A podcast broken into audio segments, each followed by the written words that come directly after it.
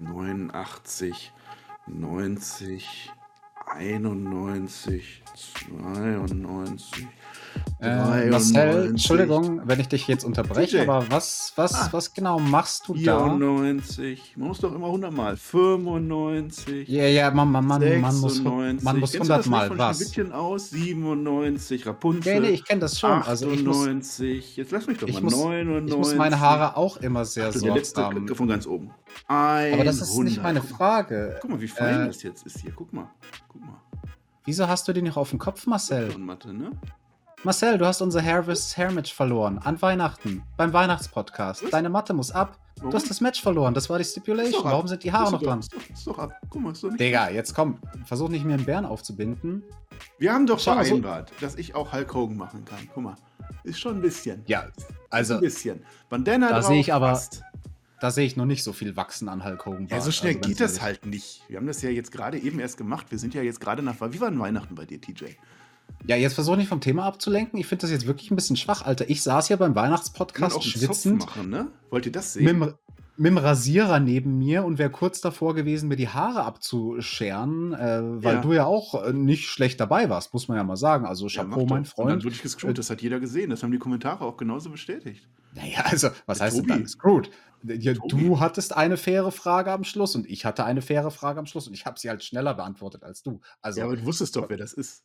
Das hat der Tobi dir doch vorher gesagt. Jetzt. Nein, woher, woher hätte ich... Hab, es sind doch Q und A. Wir sind doch hier in der Q und A. Questions and Answers. Meine, meine Frage ist, wusstest du, dass es Hook war am Ende?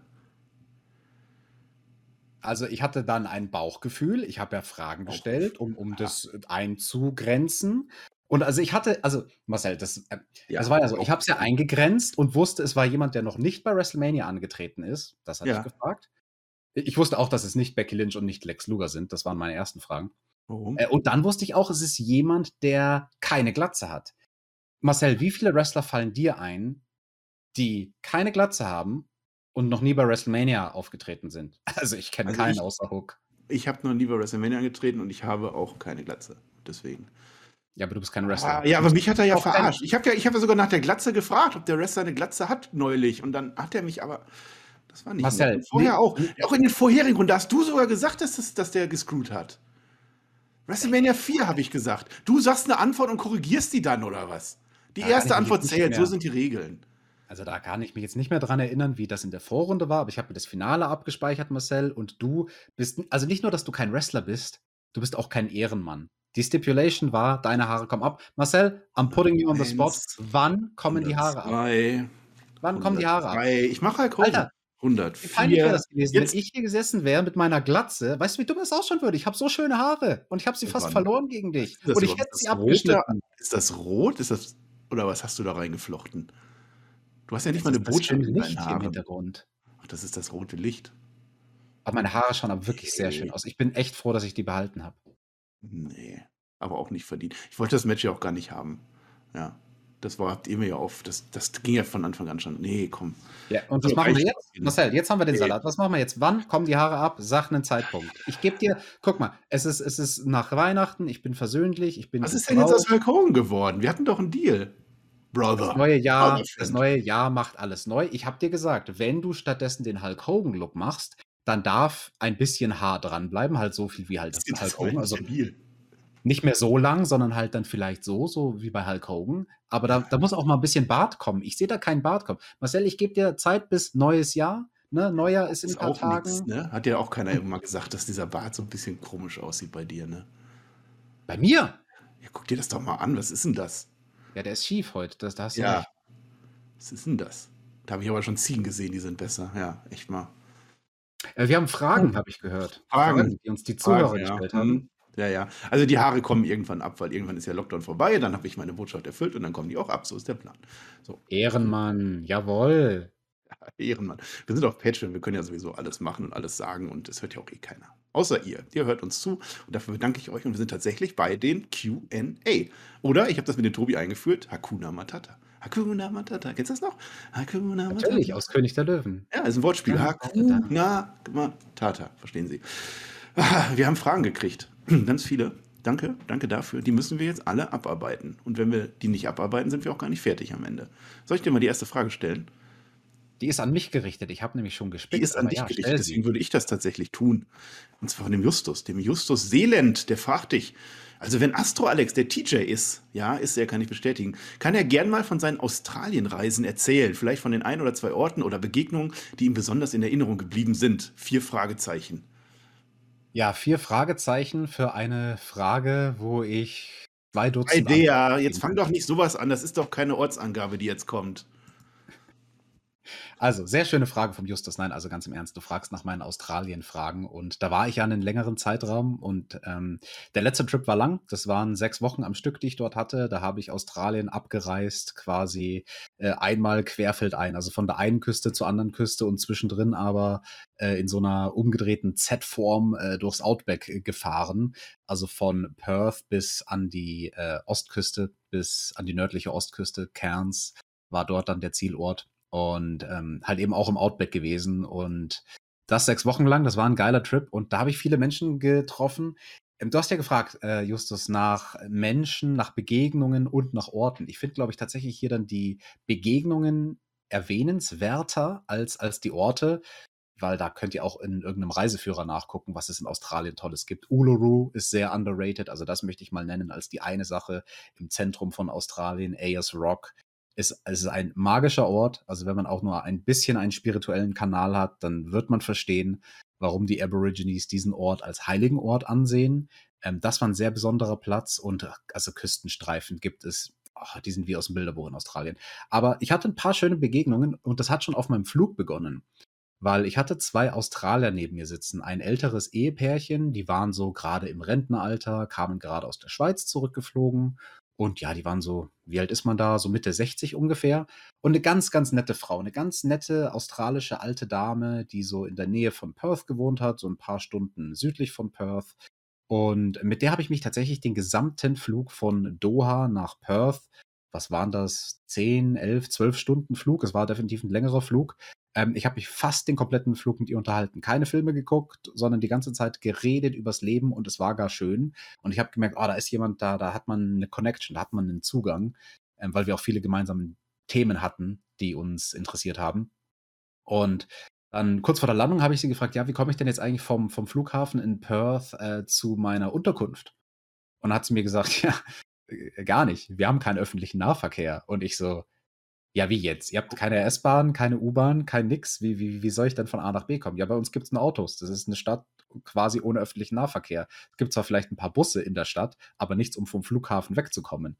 Und ich so, okay, krass, dann muss ich mal irgendwie versuchen, mir äh, ein Uber oder irgendwas zu holen. Und dann hat sie mir angeboten, hey, weißt du was, lieber deutscher Junge, wir werden abgeholt von unserer Verwandtschaft und die haben Platz, die kommen mit ganz vielen Leuten und wir packen dich in irgendein Auto rein, musst dann halt dann kurz mit uns zur Wohnung und danach fahren die dich weiter. Und das haben die gemacht. Und äh, das war so ein Sinnbild für die australische Gastfreundschaft, die mir überall in dem Land begegnet ist. Also egal, wo ich dort war, die Leute waren gastfreundlich und einladend und keine Ahnung. Also in Deutschland könnte ich mir das jetzt nicht vorstellen, dass sowas passiert. Wenn du mit jemandem zurück nach Deutschland fliegst und dein Nachbar im Flugzeug sagt, du, ich weiß gar nicht, wie ich von A nach B kommen soll. Ich glaube, die wenigsten von uns würden sagen, hey, weißt du was, spring bei uns ins Auto, meine Familie, die fahren dich da schon hin, die spielen Privattaxi für dich, keine Sorge, no worries. Und die haben das halt gemacht und haben dann auch gesagt, hey, wir wohnen, wie gesagt, ein paar Stunden äh, südlich von Perth.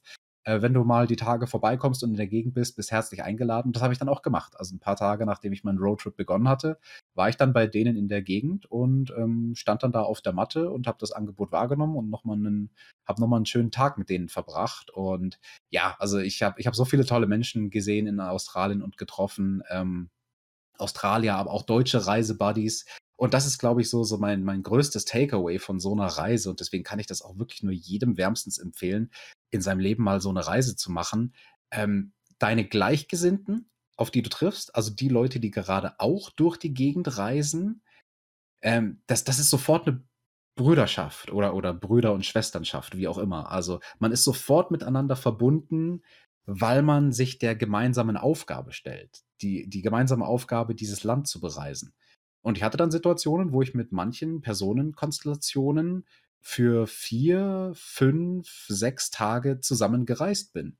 Ne? Und dann irgendwann trennen sich die Wege und dann muss der eine in die eine Richtung und der andere in die andere Richtung. Aber dann sagt man, hey, du warst jetzt mein Gefährte, so ein bisschen wie bei Herr der Ringe, du warst jetzt mein Gefährte für so eine Strecke, für so einen Weg, für einen physikalischen Weg auch, den wir zurücklegen mussten. Und, und das ist toll. Also das ist toll, was da für ähm, Freundschaften auch entstehen, die teilweise noch immer anhalten. Leute, mit denen ich jetzt immer noch Kontakt habe, weil ich halt einmal zur selben Zeit am selben Ort war. Und ja, also je mehr man dann in eine, ich sag mal, feindliche Gegend kommt, wie das Outback, desto mehr brennt sich diese Kameradschaft ein. Definitiv. Ja, ja. Klingt gut. Ich hätte auch Bock drauf. Also in Australien war ich noch nie, also nicht mal ansatzweise. Äh, aber das klingt gut. Ich habe ja noch meinen mein Funfact, den habe ich, glaube ich, schon mal in, in diesem einen Nachschlag gesagt, dass Australien, also von, von, von West nach Ost, wo du sagst, da bist du gereist, äh, mhm. dass Australien breiter ist als der Mond. Ja, also das ist schon sehr mhm. viel. Und da wohnen ja auch nicht viele Menschen. Du sagst, Outback, da ist ja, da ist ja gar nichts los. Und dann fährst das du durch die Steppen da und, und ach Gott, kann man sich gar nicht vorstellen. Aber das klingt auf alle Fälle cool. Da hätte ich, hätte ich schon mal Bock drauf. Können wir mal machen. Da wären ja, Haare auch hinderlich, wenn wir das machen würden, ne? Da wären Haare wirklich hinderlich. Also ja. Du brauchst dann ein Trockenshampoo für die Wüste, weil fließend Wasser findest du dort kaum. Ja. Und da dann, dann mir abschneiden. Definitiv, ja. da, da spätestens kommen die Haare ab, oder Marcel? Nein, aber also wirklich ganz im Ernst, das ist, ähm, das, das ist so eine andere Art von Besiedelung, weil, wie du sagst, es ist so wenig dicht besiedelt. Deutschland ist ja ein verhältnismäßig sehr dicht besiedeltes Land. Also deutlich dichter zum Beispiel auch noch besiedelt als ein Ort wie die U S A. Und in Australien, du hast wirklich, also ich hatte Tage, das ist kein Witz, da habe ich, also ich habe auch mal vierundzwanzig Stunden gar keinen Menschen gesehen. Da war ich im Outback, vom Outback und, und das war spooky, zu wissen, scheiße, wenn du einen Umkreis um dich herum machst von hundert oder zweihundert Kilometern, egal in welche Himmelsrichtung, nirgendwo ist ein Mensch. Nix. Da willst du auch nicht von der Schlange gebissen werden oder von der Spinne. Nee, da willst du auch oder mit dem Auto stehen bleiben. Das war meine ja. größte Sorge, dass ich da eine Autopanne haben könnte, weil da waren die schrecklichsten Straßenverhältnisse, die ich je erlebt habe, wo ich für eine Strecke von weniger als hundert Kilometern viele, viele Stunden gebraucht habe, weil die Straßen so furchtbar waren. Und da hatte ich wirklich also ähm, Sorge, ja, das, das kann passieren, dass du hier liegen bleibst und alle haben dich vorher gewarnt und haben gesagt, hey, wenn du liegen bleibst, dann bleibst du in deinem Auto. Ich hatte zum Glück genug Proviant, also ich hätte zwei Wochen in meinem Auto warten können. Das sollst du dann auch in so einem Moment. Du sollst dann warten, bis irgendwann mal jemand zufällig vorbeikommt. Aber das kann halt zwei Wochen dauern. Mhm. Ja, und also die, die, dieser, dieser Vorfall an dem einen Tag, das war kein Spaß, weil das waren Gebiete, dass ich da gefahren bin. Ich glaube, das habe ich schon mal erzählt hier in so einem Q und A, deswegen mache ich es kurz. Das war so ein Gebiet, wo wirklich riesengroße, fünf Meter große Warnschilder waren. You are now entering an extremely remote area. Sag der Polizei Bescheid. Sag deinen Freunden und Verwandten Bescheid. Hab am besten ein Satellitentelefon dabei. Hab zwei Ersatzreifen dabei. Hab dieses Werkzeug, hab jenes. Hab Getränke und Verpflegung für zwei Wochen. Und ich dachte mir so, ja gut, also zumindest die Verpflegung für zwei Wochen, die habe ich. Und ähm, man hat mir auch erzählt, also die Ortsansässigen haben mir erzählt, kein Scheiß, äh, genau in dieser Richtung, wo ich da gefahren bin, ins Outback vom Outback, waren kurz vorher erst, waren Pärchen gestorben. Die hatten eine Radpanne und die sind verdurstet, weil quasi die eine Person ist im Auto geblieben, die andere Person ist losgegangen, im verzweifelten Versuch Hilfe zu kriegen und die sind halt dann beide äh, verdurstet aufgefunden worden und da wird dir schon anders. Also da wird dir schon krass. anders, wenn du merkst, so, ich bin jetzt auf mich mhm. allein gestellt. Ne? Da habe ich mal bei Verdursten gehört, auch der nächste Funfact, ich hau sie jetzt wieder raus.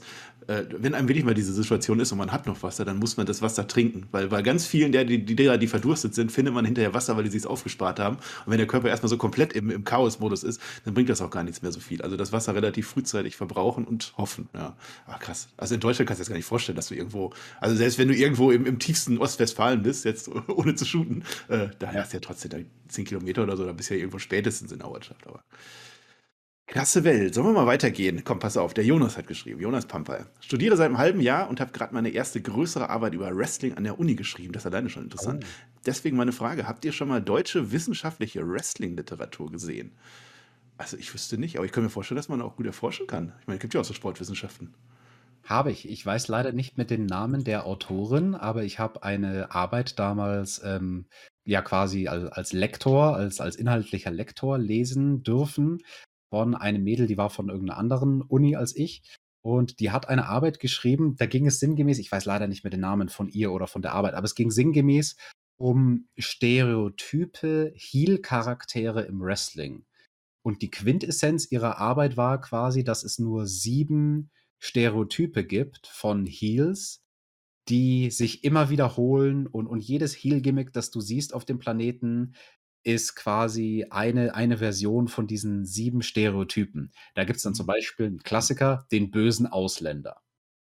Der geht immer. Den gibt es in vielen Formen. Ja. Genau, also es gab die Russen in der W W F in den achtzigern oder noch Anfang der neunziger sogar noch. Und heutzutage auch, da würden dir auch böse Ausländer einfallen. Ein Jinder Mahal ist auch nichts anderes als der böse Ausländer. Der ist, weil er so einen fernöstlichen, mittelöstlichen Look hat, ist der dann automatisch gelabelt als, oh, der ist ein Bösewicht. Und äh, nur um jetzt ein Beispiel zu nennen. Und das fand ich sehr interessant. Das fand ich sehr, sehr interessant. Und äh, da ist sie so richtig, richtig tief in die Geschichte gegangen. Also da ging es dann auch um die zwanziger und dreißiger und vierziger Jahre im Wrestling. Ja, das unterscheidet sich ja relativ wenig vom normalen Storytelling. Also für Film oder Serie oder Bücher genau. oder so. Das ist ja relativ ähnlich. Dann da ist Wrestling ja gleich. Aber dass man das speziell am Wrestling macht, das finde ich cool. Also habe ich, das habe ich noch nie was gelesen. Aber ja, warum denn nicht? So, dann wünsche ich dir noch viel Spaß an der Uni. Also das erste, das erste Semester hast du ja jetzt dann offensichtlich durch. Das ist immer das Beste, weil da machst du nichts. Ja, das ist ja, verboten, Jonas, im ersten ähm, Semester was zu machen. Das ist ein bisschen so. Jonas, wir haben natürlich eine Frage an dich. Über was äh, schreibst du denn deine große Arbeit? Er schreibt, er hat eine größere Arbeit über Wrestling geschrieben. Ja, Jonas, schreib's uns in die Kommentare von diesem ja, Video. Jetzt wissen. Über was? Wissen. So, jetzt fragt der Jojo, der Jojo sagt, der einzig wahre. Jo, ich hoffe, es ist in jo, Ordnung, wenn ich action. drei Fragen stelle. So, jetzt ist halt die Frage, ist das schon die erste Frage? Oder? Es ist das nicht als Frage formuliert, Frage. aber es ist, es ist nah dran. Ich würde es heute durchgehen lassen. Immerhin ja. macht T J nicht jeden Tag eine Q und A, das ist richtig. Ich freue mich, wenn Marcel auch antwortet. Das ist auch sehr nett, aber wenn es aus Zeitdruck nicht geht, dann verstehe ich, verstehe ich das gut. Zeitdruck haben wir nicht. Also wir können labern. Labern können wir. Frage eins. Und schon tolle und tiefgründige Antworten bei Hauptkampf bekommen. Das ist falsch. Das war im Nachschlag mit mir und Tobi. Verherrlicht Wrestling in der Q und A. Das war in der Q und A mit Tobi und mir. Verherrlicht Wrestling Gewalt. Das ist eine sehr interessante Frage. Da würde ich doch auch gerne von Titel mal die Meinung hören. Boah, alle Fragen hier in meine Richtung. Ich hatte gehofft, dass du da was zu sagen ja, hast. Ja, wir haben es in der Q und A. Also ich habe mit Tobi äh, die Q und A gemacht, da kam eine ähnliche Frage, da haben wir schon überlegt. Und ich finde, eigentlich ja, aber eigentlich auch nein. Also das ist so ein Mittelding. Ähm, also das, was du da machst, dieses oder gemacht hast, also dieses extreme Deathmatch, finde ich schon, ist eine Verherrlichung von Gewalt, weil da wirklich, da gehen die Leute hin, um zu sehen, wie Leute sich möglichst in echt äh, Gewalt antun. Das andere, also dieses Mainstream-Wrestling, was in der W W E ist, finde ich nicht, weil das ist, ähm, dann kannst du auch fragen, äh, ver, ver, verher, verherrlichen die äh, äh, Aviators, äh, die, Quatsch, wie heißen die, Avengers Gewalt oder so, oder jeder Einzelne oder Terminator verherrlicht das Gewalt.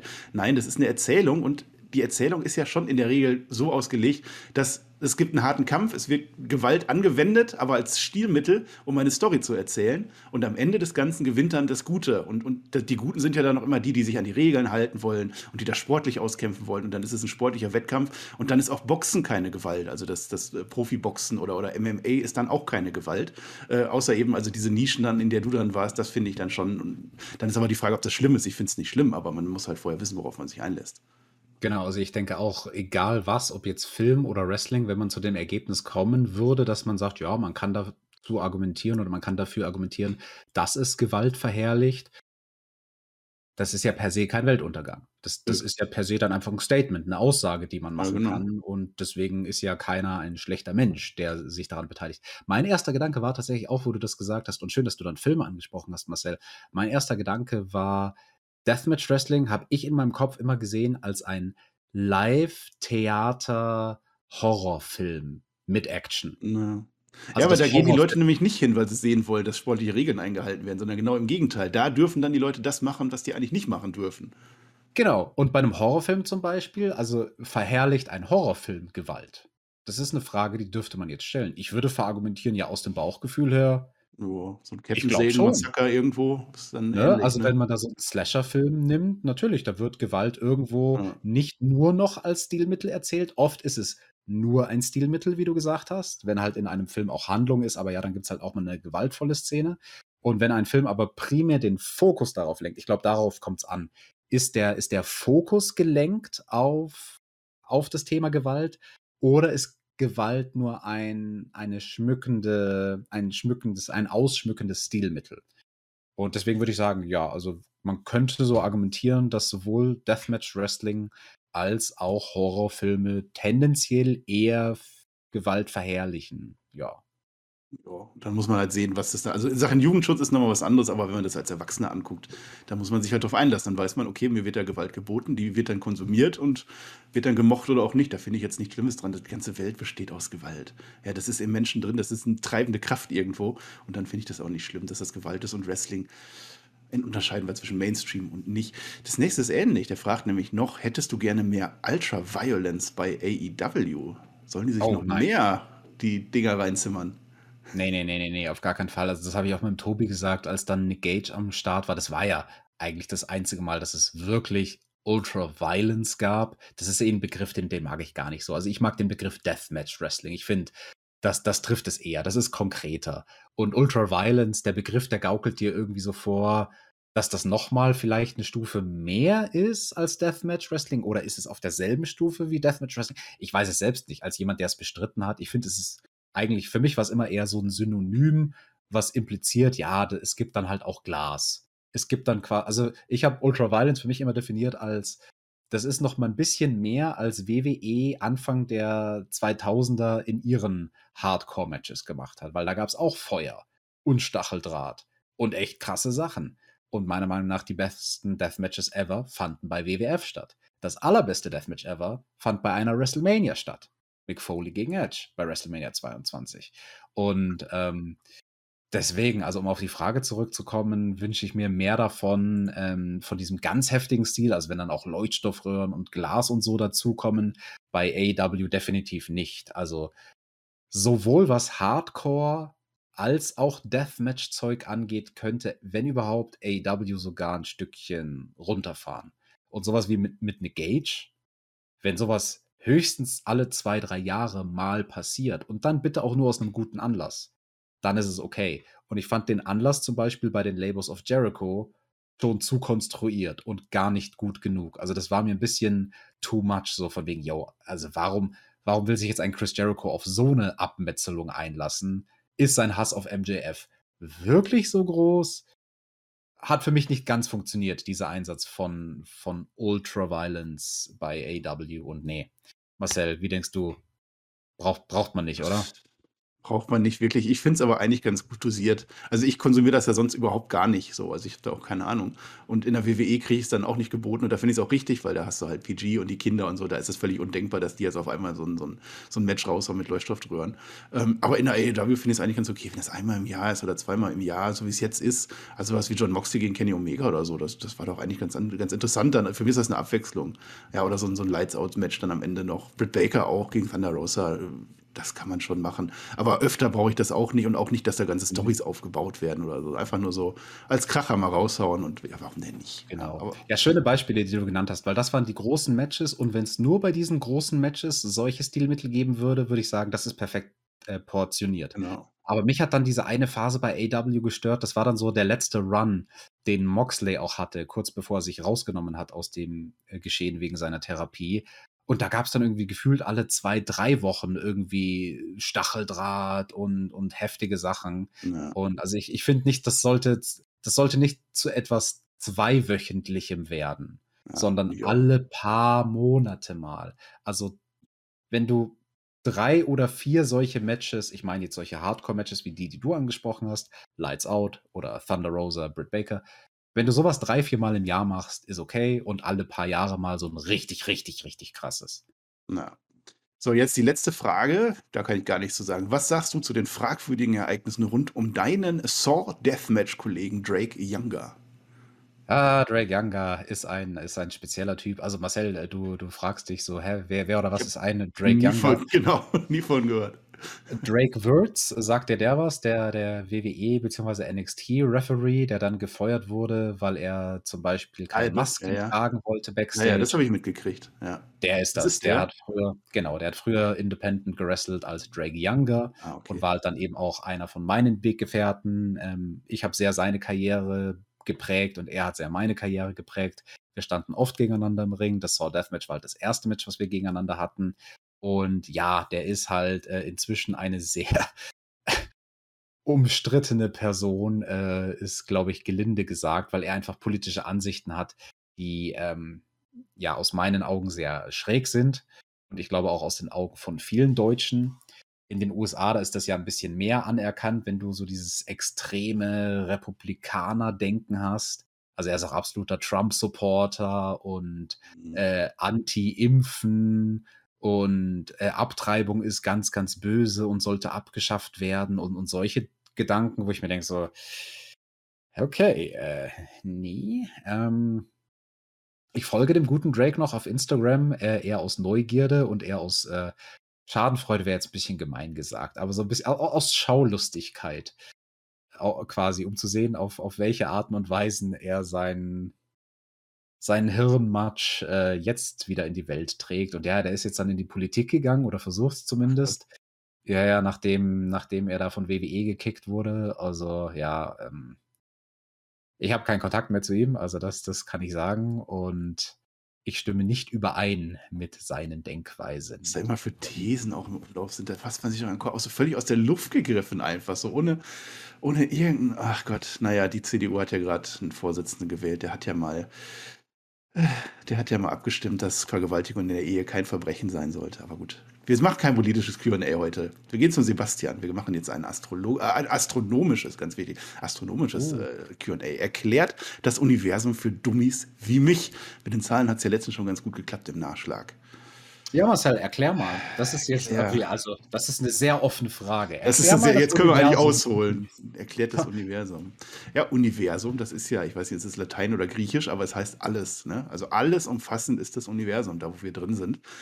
Aber, aber das, das einmal vorhandene alles, da ist ja schon das, das erste Problem. Das einmal, das universelle.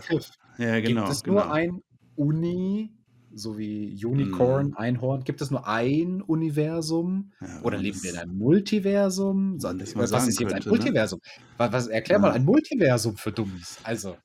Es ist schwierig. Ich habe ein Semester Kosmologie gehört. Das ist eine sehr, sehr theoretische Veranstaltung. Die kommt noch nach der allgemeinen Relativitätstheorie. Da erfährst du dann, wie das so funktioniert mit den Universen. Ne? Also da geht es jetzt nicht um Raumfahrt oder so. Das ist was völlig anderes. Kosmologie als theoretische Wissenschaft geht wirklich darum, wie verhalten sich Universen. Und das ist dann mehr mehrfach. Man kann überlegen.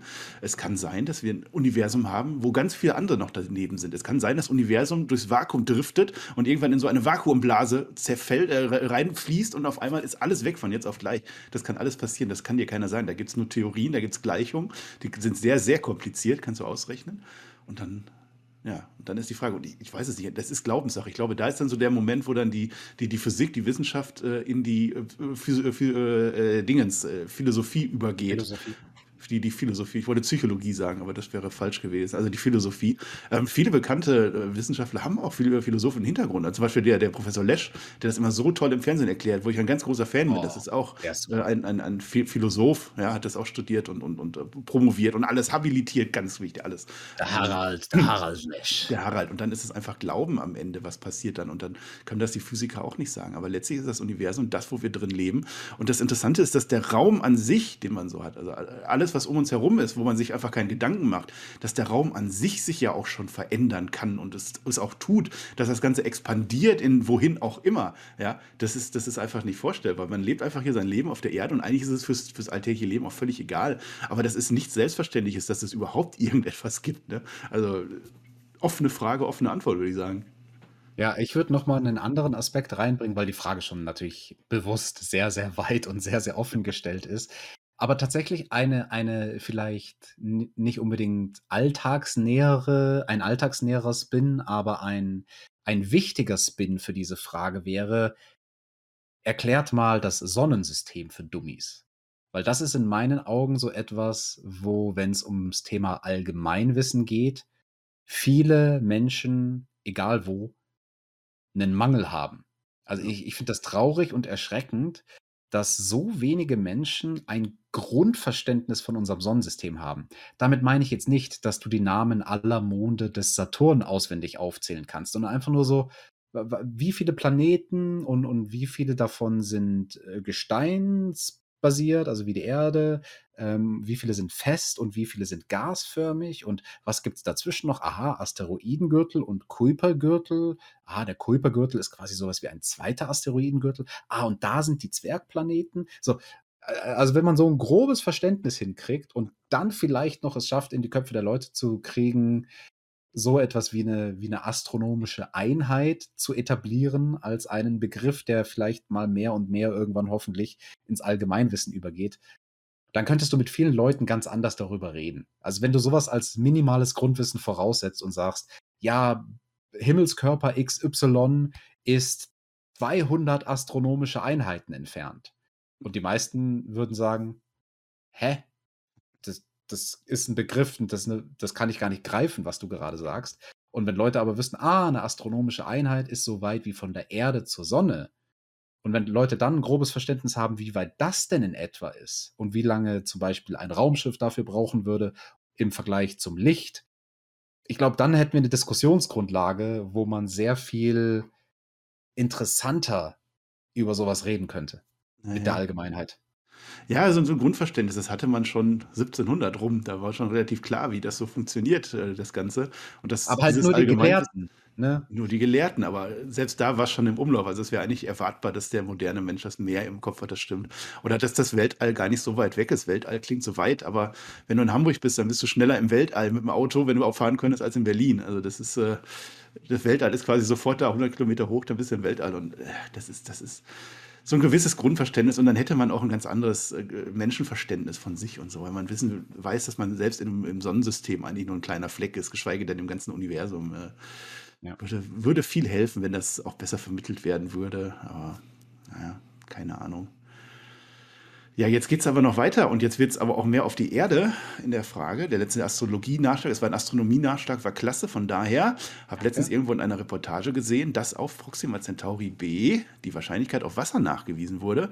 Mit vier Lichtjahren wäre er dann der erdnächste Planet mit Wasser. Und um in die Sci-Fi zu gehen, wäre es die nächste oder letzte Chance der Menschheit in den nächsten fünfzig bis hundert Jahren, keine Ahnung, ob das ein realistischer Zeitplan ist, um die Technologie zu erlangen und eine Kolonisationsmission ins Leben zu rufen, der Meinung nach nicht mehr abzuwenden, globalen Erwärmung zu entgehen oder das zu überleben? Oder meint ihr, dass die globale Erwärmung aufgehalten, umgekehrt werden kann? Auch wieder eine sehr, sehr umfangreiche Frage. Sehr facettenreich. Ja. Ich, ich würde die Frage ein bisschen zerlegen in ihre einzelnen Bestandteile. Zerlegen. Also äh, Proxima. Ne, er hat dieses Planetensystem genannt, Proxima Centauri B, vier Lichtjahre von der Erde entfernt. Lichtjahre ist, glaube ich, ein Begriff, da kann man sich was vorstellen. Das ist die Zeit, wie lange das Licht braucht, um dorthin zu reisen. Licht ist super zweihundert schnell. zweihundert Millionen Meter in der Sekunde, das ist sehr schnell. Und sogar das superschnelle Licht braucht vier Jahre dorthin. Wir mit einem Raumschiff, mit aktueller Technik, würden da niemals anlangen, also niemals ankommen, nicht in einem Menschenleben. Das, also...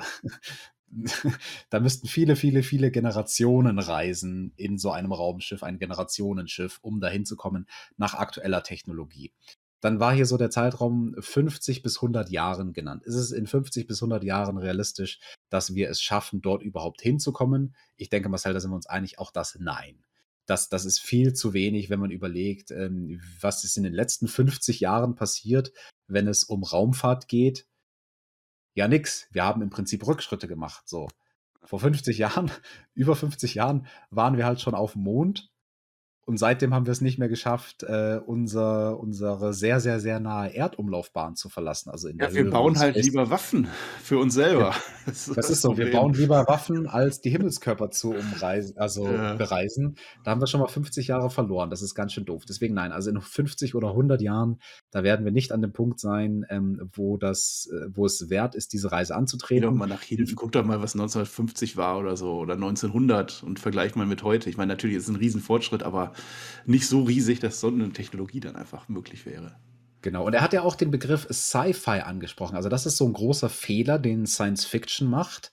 Äh, zu sehr zu extrapolaten, kann man das auf Deutsch sagen? Extrapolieren? Ja, ja, das geht. Glaube ich. Also äh, zu sehr zu extrapolaten, was ist die Situation jetzt und wie krasse Quantensprünge wird sie in so hundert Jahren machen?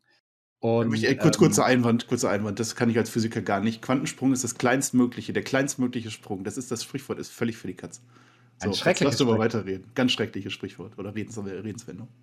Ja, aber nein, das ist so ein Fehler in den Köpfen der Leute, dass sie denken so, ja, also in den nächsten hundert Jahren, da werden Autos fliegen und äh, da wird es ausschauen wie in, in den Blade Runner Filmen und ganz so krass wird es nicht sein in hundert Jahren und deswegen wird auch diese Technologie, wenn es um Raumfahrt geht, nicht so weit äh, fortgeschritten sein, wir können, glaube ich, froh sein, wenn wir in fünfzig bis hundert Jahren es schaffen, Proben recht problemlos in einer überschaubaren Zeit, in einer überschaubaren Anzahl von Jahren dorthin zu schicken. Ich glaube, das ist ein Ziel. Ähm, und das ist auch definitiv ein Ziel. Da arbeitet äh, die Wissenschaft schon sehr daran, sowas möglich zu machen, um dann da ein bisschen mehr Gewissheit drüber zu erlangen, über den Kern der Frage, ah, okay, da wurde Wasser nachgewiesen. Ja, wurde es wirklich nachgewiesen oder schaut es sehr Wahrscheinlichkeit, schaut es sehr wahrscheinlich aus? Wirklich wissen tust du es ja erst, wenn du was hinschickst und wenn du es wirklich beobachtest. Und ähm, ich denke, sowas ist realistisch in den nächsten hundert Jahren, das zu schaffen. So, und Marcel, den Rest der Frage, den zerlegst jetzt du in die Einzelteile. Zerlegen. Ich würde einfach anders fragen, was ist denn einfacher? Ist es einfacher, sich irgendwo irgendeinen Planeten zu suchen und irgendwie versuchen, die Menschheit auf diesen Planeten einzupassen? Oder ist es nicht einfacher, die Erde einfach zu lassen, wie sie ist? Ja. Warum bemühen wir uns nicht einfach, dass wir die Erde retten? Und das ist absolut noch möglich. Ja? Wir reden ja auch nicht davon, dass der Klimawandel am Ende die ganze Menschheit ausrotten wird. Das wird nicht passieren. Ja? Die, die Erde holt sich einfach nur ihre, ja, ihr, ihr eigenes Recht wieder zurück. Die Zivilisation, die wird dann eher scheitern. Wir werden große Probleme bekommen. Die bekommen wir jetzt schon. Die ganzen äh, Umweltkatastrophen, die da sind, die reißen halt unsere Technologie, unsere Zivilisation äh, durch. Was wir bald erleben werden, sind riesige Flüchtlingsströme aus den äh, Äquatorregionen. Da, weil die Menschen einfach in fünfzig Jahren da nicht mehr leben können. Wenn die dann draußen sind auf der Straße, wenn da zweiundfünfzig Grad sind, dann sind die Menschen tot. Die können da nicht mehr leben, die werden dann zu uns kommen. Und dann haben wir alle ein großes Problem. Das ist der Klimawandel eigentlich. Ja, da wäre es doch viel einfacher, da mal dran zu schrauben. Und ich glaube, jetzt haben wir zumindest eine neue Regierung, die das zumindest mehr angeht. Aber jetzt werden die Klimaziele halt gerade so ein bisschen nach unten, also nach, zu uns, in, in unsere Richtung korrigiert, aber immer noch nicht so wirklich. Also ich weiß nicht, ob die Menschheit sich darauf einigen kann, dass man einfach mal zurücksteckt und einfach mal sagt, wir, wir, wir machen das jetzt gemeinsam. Ich glaube, da sind wir einfach als, als Menschheit noch nicht weit genug, ja? dass, dass wir es einfach noch nicht geschafft haben, eine, eine, eine Welt, also Menschen auf der Welt zu, zu akzeptieren, eine Gemeinschaft, so weit sind wir noch nicht. Star Trek ist so weit. So. Da, also da, da müssen wir noch hinkommen. Wir sind immer noch einzelne Nationen, die ihr eigenes Brötchen backen. Wir sind jetzt in einer Pandemie, wo eigentlich alle das gleiche Problem haben, aber jeder für sich forscht. Ja, und das war, das war aber früher schon so. In Zeiten der, der ersten Mondlandung, die Russen, die Amerikaner haben beide das Gleiche erforscht, aber völlig unabhängig voneinander. Das ist doch komplett ineffizient. Ja, und da sind wir heute immer noch. Wir machen alle, alle unser eigenes Bier am Ende und, und dann ist es auch egal. Und dann sind die, die dann, dann ist es einfach wichtiger, dass dann ein Land irgendwie Frankreich oder Deutschland oder so, dass das dann stärker da rauskommt als die ganze Menschheit und so. Und das, das funktioniert einfach im Moment nicht. Und ich glaube, dann kann der Klimawandel nicht mehr aufgehalten werden. Das ist das Problem. Aber nicht, dass es technisch nicht mehr möglich wäre. Das wäre noch alle mal äh, richtig jetzt in der Zeit. Ja, und in der Frage steckt ja auch drin, quasi fünfzig bis hundert Jahre, ist das dann die letzte Chance der Menschheit? Nein, also ich glaube, so schlimm ist die Situation dann auch nicht, dass wir uns Sorgen machen müssen, dass wir uns in hundert Jahren ausradiert haben. Also das ist dann auch nicht so der richtige Maßstab für sowas. Du darfst halt auf Aus- keiner Pazifikinsel wohnen oder die Malediven, ja. Die wird es dann einfach nicht mehr geben. Rostock genau. Wird unter Wasser sein, sowas. Holland genau. wird, ja, das ist halt dann so. Aber die Menschen leben dann halt woanders. Nur wollen wir das? Nee, eigentlich nicht. Schön gesagt. Ja, ich hatte da auch mal so eine, also die haben ja so, so Extrapolationen gemacht, so heißt das, glaube ich, äh, geguckt, wie sieht das denn aus, wenn wirklich alle Pole, Polkappen geschmolzen sind. Und ich glaube, dann ist mein Münster an der Küste. Also dann hätte ich zumindest schön Zugang zum Meer, das wäre eigentlich ganz nett, aber das wäre, glaube ich, auch der einzige positive Nebeneffekt.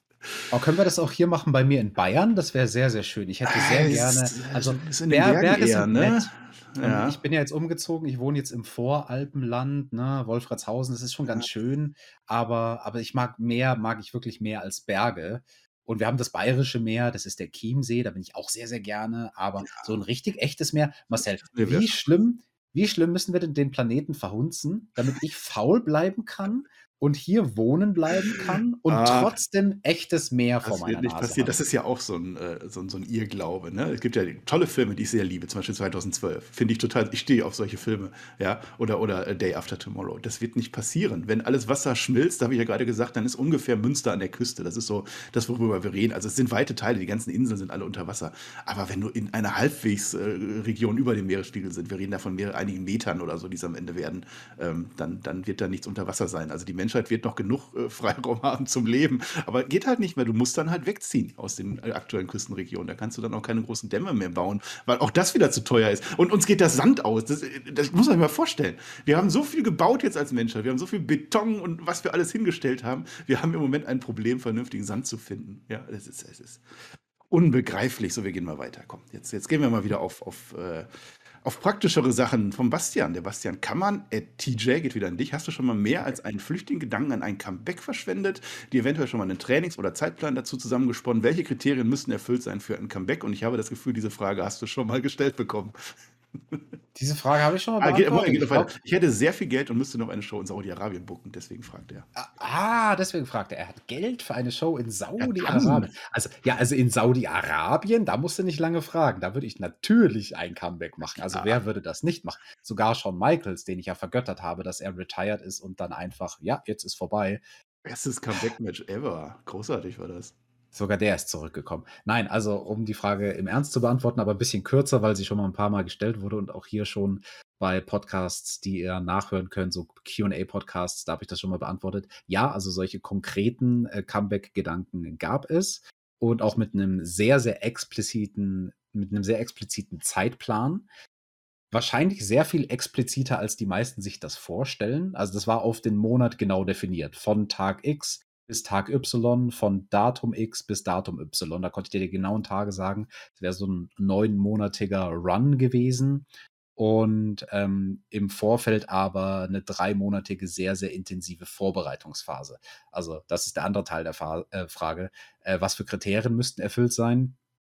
Ich müsste eine Möglichkeit haben, permanent zu trainieren, um wirklich vorab, bevor das Comeback beginnt, Ringrost abzuschütteln. Das ist nichts, was du mit eins, zwei, drei, vier, fünf Mal Training machst. Da musst du richtig im Saft stehen und du brauchst Repetition. Das ist das Einzige, was hilft. Wiederholen, wiederholen, wiederholen, wiederholen. Die Basics. In die Seile rennen, in die Seile rennen, in die Seile rennen. Bumpen, bumpen, bumpen, bumpen. Wenn ich jetzt bumpe, das, also das habe ich ab und zu mal gemacht, so alle Jahre wieder, bin ich mal irgendwo zu Gast und dann ist eine Wrestling-Schule in der Gegend und dann fahren wir da hin und dann mache ich irgendwie ein kleines Gasttraining und dann merke ich das aber am nächsten Tag und roll mich aus dem Bett wie ein Rookie nach dem ersten Training und merke so, Alter, oi, oi, mein Körper ist nicht mehr dran gewöhnt. Und das, das ist das, was Ringrost meint, dass du deinen Körper neu dran gewöhnen musst, auf diese krasse Belastung klarzukommen, weil jeder Bump ist im Prinzip wie ein kleiner Autounfall. Das muss man einfach mal so sagen. Und wenn du dann da irgendwie, was weiß ich, vom Top Rope runtergeworfen wirst oder so, dann ist es wie so ein mittelschwerer Autounfall. Und das, da muss der Körper sich dran gewöhnen. Und deswegen, also wenn ich nicht die Möglichkeit hätte, und die hätte ich bei diesem Szenario damals gehabt, ähm, mich x Monate darauf vorzubereiten, dann wäre das per Definition schon mal ein No-Go. Das sage einfach ich mit meinem großen Respekt vor Business. Ich könnte auch jetzt, wenn ich wollte, mein Gott, ich bin ja fit und ich sitze ja nicht im Rollstuhl oder irgendwas nach meinem Wirbelsäulenbruch. Ne? Ich kann mich ja bewegen und Sport treiben. Ich könnte auch jetzt in den Ring steigen. Ja, wäre halt dann nur scheiße. Also wäre halt dann vielleicht, da könnte ich mir den persönlichen Kick abholen. So, yay, alle haben sich gefreut, haben den T J mal wieder gesehen. Aber die Performance ist halt dann kacke. Damit du stehst doch auf Schmerzen, jetzt erzähl doch keinen. Ja, nee, aber wie gesagt, es sind, nicht ja, es sind ja nicht nur die Schmerzen vom Bumpen und so, sondern du musst ja auch einfach wieder quasi mit deinem ganzen Kopf deinen Fokus zu hundert Prozent auf Wrestling bringen. Und das ist das nächste Ding. hundert Prozent. Und das ist der Faktor, wo meine sehr konkreten Comeback-Pläne dran gescheitert sind, weil ich war bei achtundneunzig oder neunundneunzig Prozent. Und da möchte man jetzt sagen, ja, ist doch wurscht, ob neunundneunzig Prozent oder hundert. Aber in dem Fall war das das, was für mich den Ausschlag gegeben hat. Ich war nicht hundert Prozent, also ich, ich konnte nicht mit hundert Prozent Gewissheit sagen, dass ich all meinen Fokus auf diesen Run legen würde, weil ich einfach zu viel Leben mir seitdem aufgebaut habe, wo ich gesagt habe, nee, ich will nicht meine Beziehung für ein Jahr lang quasi pausieren. Man würde seine Partnerin vielleicht noch sehen, aber also wenn du es wirklich richtig durchziehen willst mit einem Wrestling-Comeback, dann musst du dich halt auch aus deinem familiären Kontext, aus deinem Beziehungskontext sehr, sehr, sehr zurücknehmen. Und das ist etwas, was ich persönlich nicht unter einen Hut gebracht hätte. Ne, ich hätte jetzt nicht irgendwie so ein, so ein Comeback gemacht, wo ich einmal alle zwei Monate wrestle, sondern halt wöchentlich, dauernd on the road. Ja, und dann kommst du nach Hause und bist eine Matschtomate. Also dann sieht dich zwar dein Partner vielleicht, aber mit dir ist nichts mehr anzufangen, weil du dich erstmal zwei, drei Tage von der letzten Show erholen musst. Und dann musst du dich schon wieder vorbereiten und losfahren zur nächsten Show. Und wärst dauernd auf Achse. Und das war ein Opfer, das war mir zu groß. Also das hat bei mir dann quasi den Ausschlag gegeben, wo ich gesagt habe, es ist eine schöne Fantasie. Und die Storyline, die ich entworfen hatte für einen Zeitraum von neun Monaten, die wurde mit Kusshand angenommen. Die Liga hätte das sehr, sehr gerne genauso umgesetzt vom, vom Kreativen, wie ich mir das gewünscht hätte. Aber ich war dann derjenige, der gesagt hat, wir lassen das ein, ein Traum bleiben.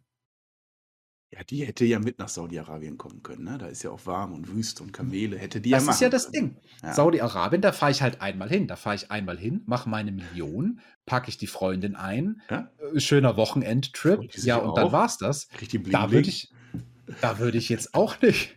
Also, oder die wird verscherbelt in Saudi-Arabien. Mal gucken, wie viele Kamele man da dafür kriegt. Nein, aber ich glaube, das ist ein anderes Land. Äh, ist das aber ein anderes Land. Du, du musst ja auch vor allem die, die anderen Worker, musst ja safe sein. Du musst denen ja auch vermitteln können, dass du äh, keinen Fehler machst und so. Ne? Da sind ja wahrscheinlich, dieser eine Prozent ist da wahrscheinlich der, der Unterschied. Ne? Ganz genau, ganz genau. Ja. Stören eigentlich die Haare beim Wrestlen? Ich würde ja, du hattest doch früher kürzere, ne?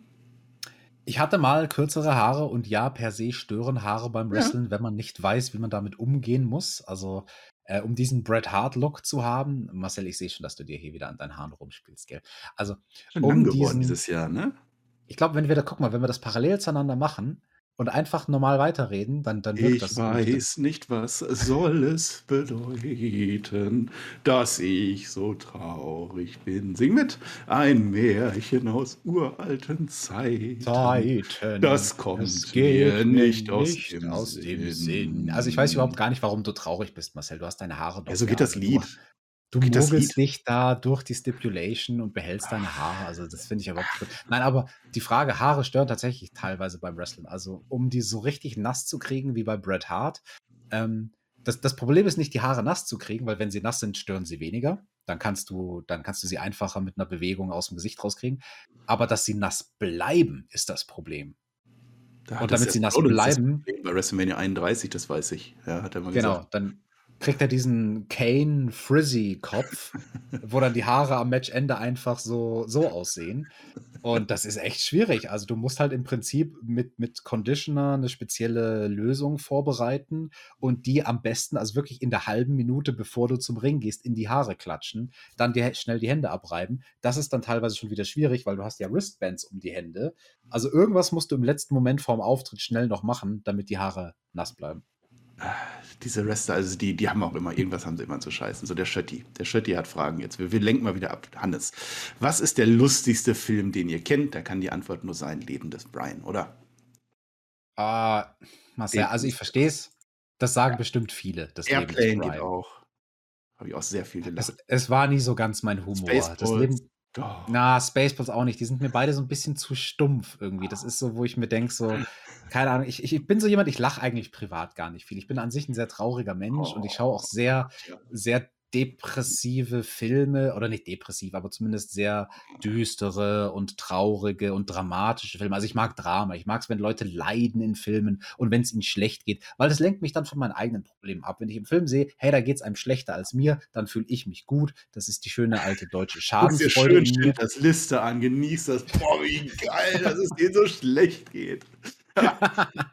So einer bist du. Ja, so einer bin ich. Ja, so Sklavenfilme schaue ich deswegen Sklaven. auch ganz gerne. Und was ich, Roots, also bevor ich mir eine Komödie anschaue, gucke ich mir lieber irgendwie Zeck-Episoden von Roots an, wo die Sklaven da leiden, ja, über Generationen. Und ich denke mir, ach, guck mal, fällt das dazu. Dream ist doch dein Lieblingsfilm, oder? Da geht's so richtig ab. Ich, ich kann tatsächlich, ich, also ich eier hier nur rum, weil mir kein lustiger Film einkennt, den ich mache. Ich sag jetzt Ariel. Ich, ich mag den originalen, den Disney-Ariel-Film. Das ist sehr, sehr witzig. Der hat seine lustigen Momente. Ist Sebastian, der Krabbe. Da fällt mir gleich mein Stift aus der erste. Den habe ich, den kann ich auswendig. Ja, den kann ich. Ey Gott, die Russen sind da. Großartig. Äh, Schotti, nächste Frage. Ne? Schotti, was ist euer Lieblingsplanet? Kann ich nur sagen Erde, weil eindeutig. Ja. Ja, das ist ja jetzt eine langweilige Antwort, Marcel. Also Lieblingsplanet. Huh. Ich würde tatsächlich. Ich wollte jetzt Pluto jetzt nötig, sagen. Was jetzt kommt, ne? Also Erde, das ist schon irgendwie weit vorne, oder? Ja, Erde ist schon gut. Also, also stehen können und, und atmen können, das hat echt so seine Vorteile. Ich wollte jetzt Pluto sagen, aber Pluto ist ja technisch gesehen kein Planet mehr, ist nur noch ein Zwergplanet. Ja, ja, das will keiner Deswegen, hören. Mein Lieblingszwergplanet ist Pluto. Das ist aber auch keine Antwort. Egal. T J, gab es schon mal Situationen bei dir oder Kollegen, wo ein Match aufgrund unterschiedlicher Vorstellungen und Uneinigkeiten gar nicht erst zustande gekommen ist oder in einem absoluten Desaster endete? Oh, gar nicht erst zustande gekommen, glaube ich nicht. Also man hat sich dann immer auf irgendwas geeinigt. Es gab Situationen, wo man vom Booking her unterschiedlicher Meinung war.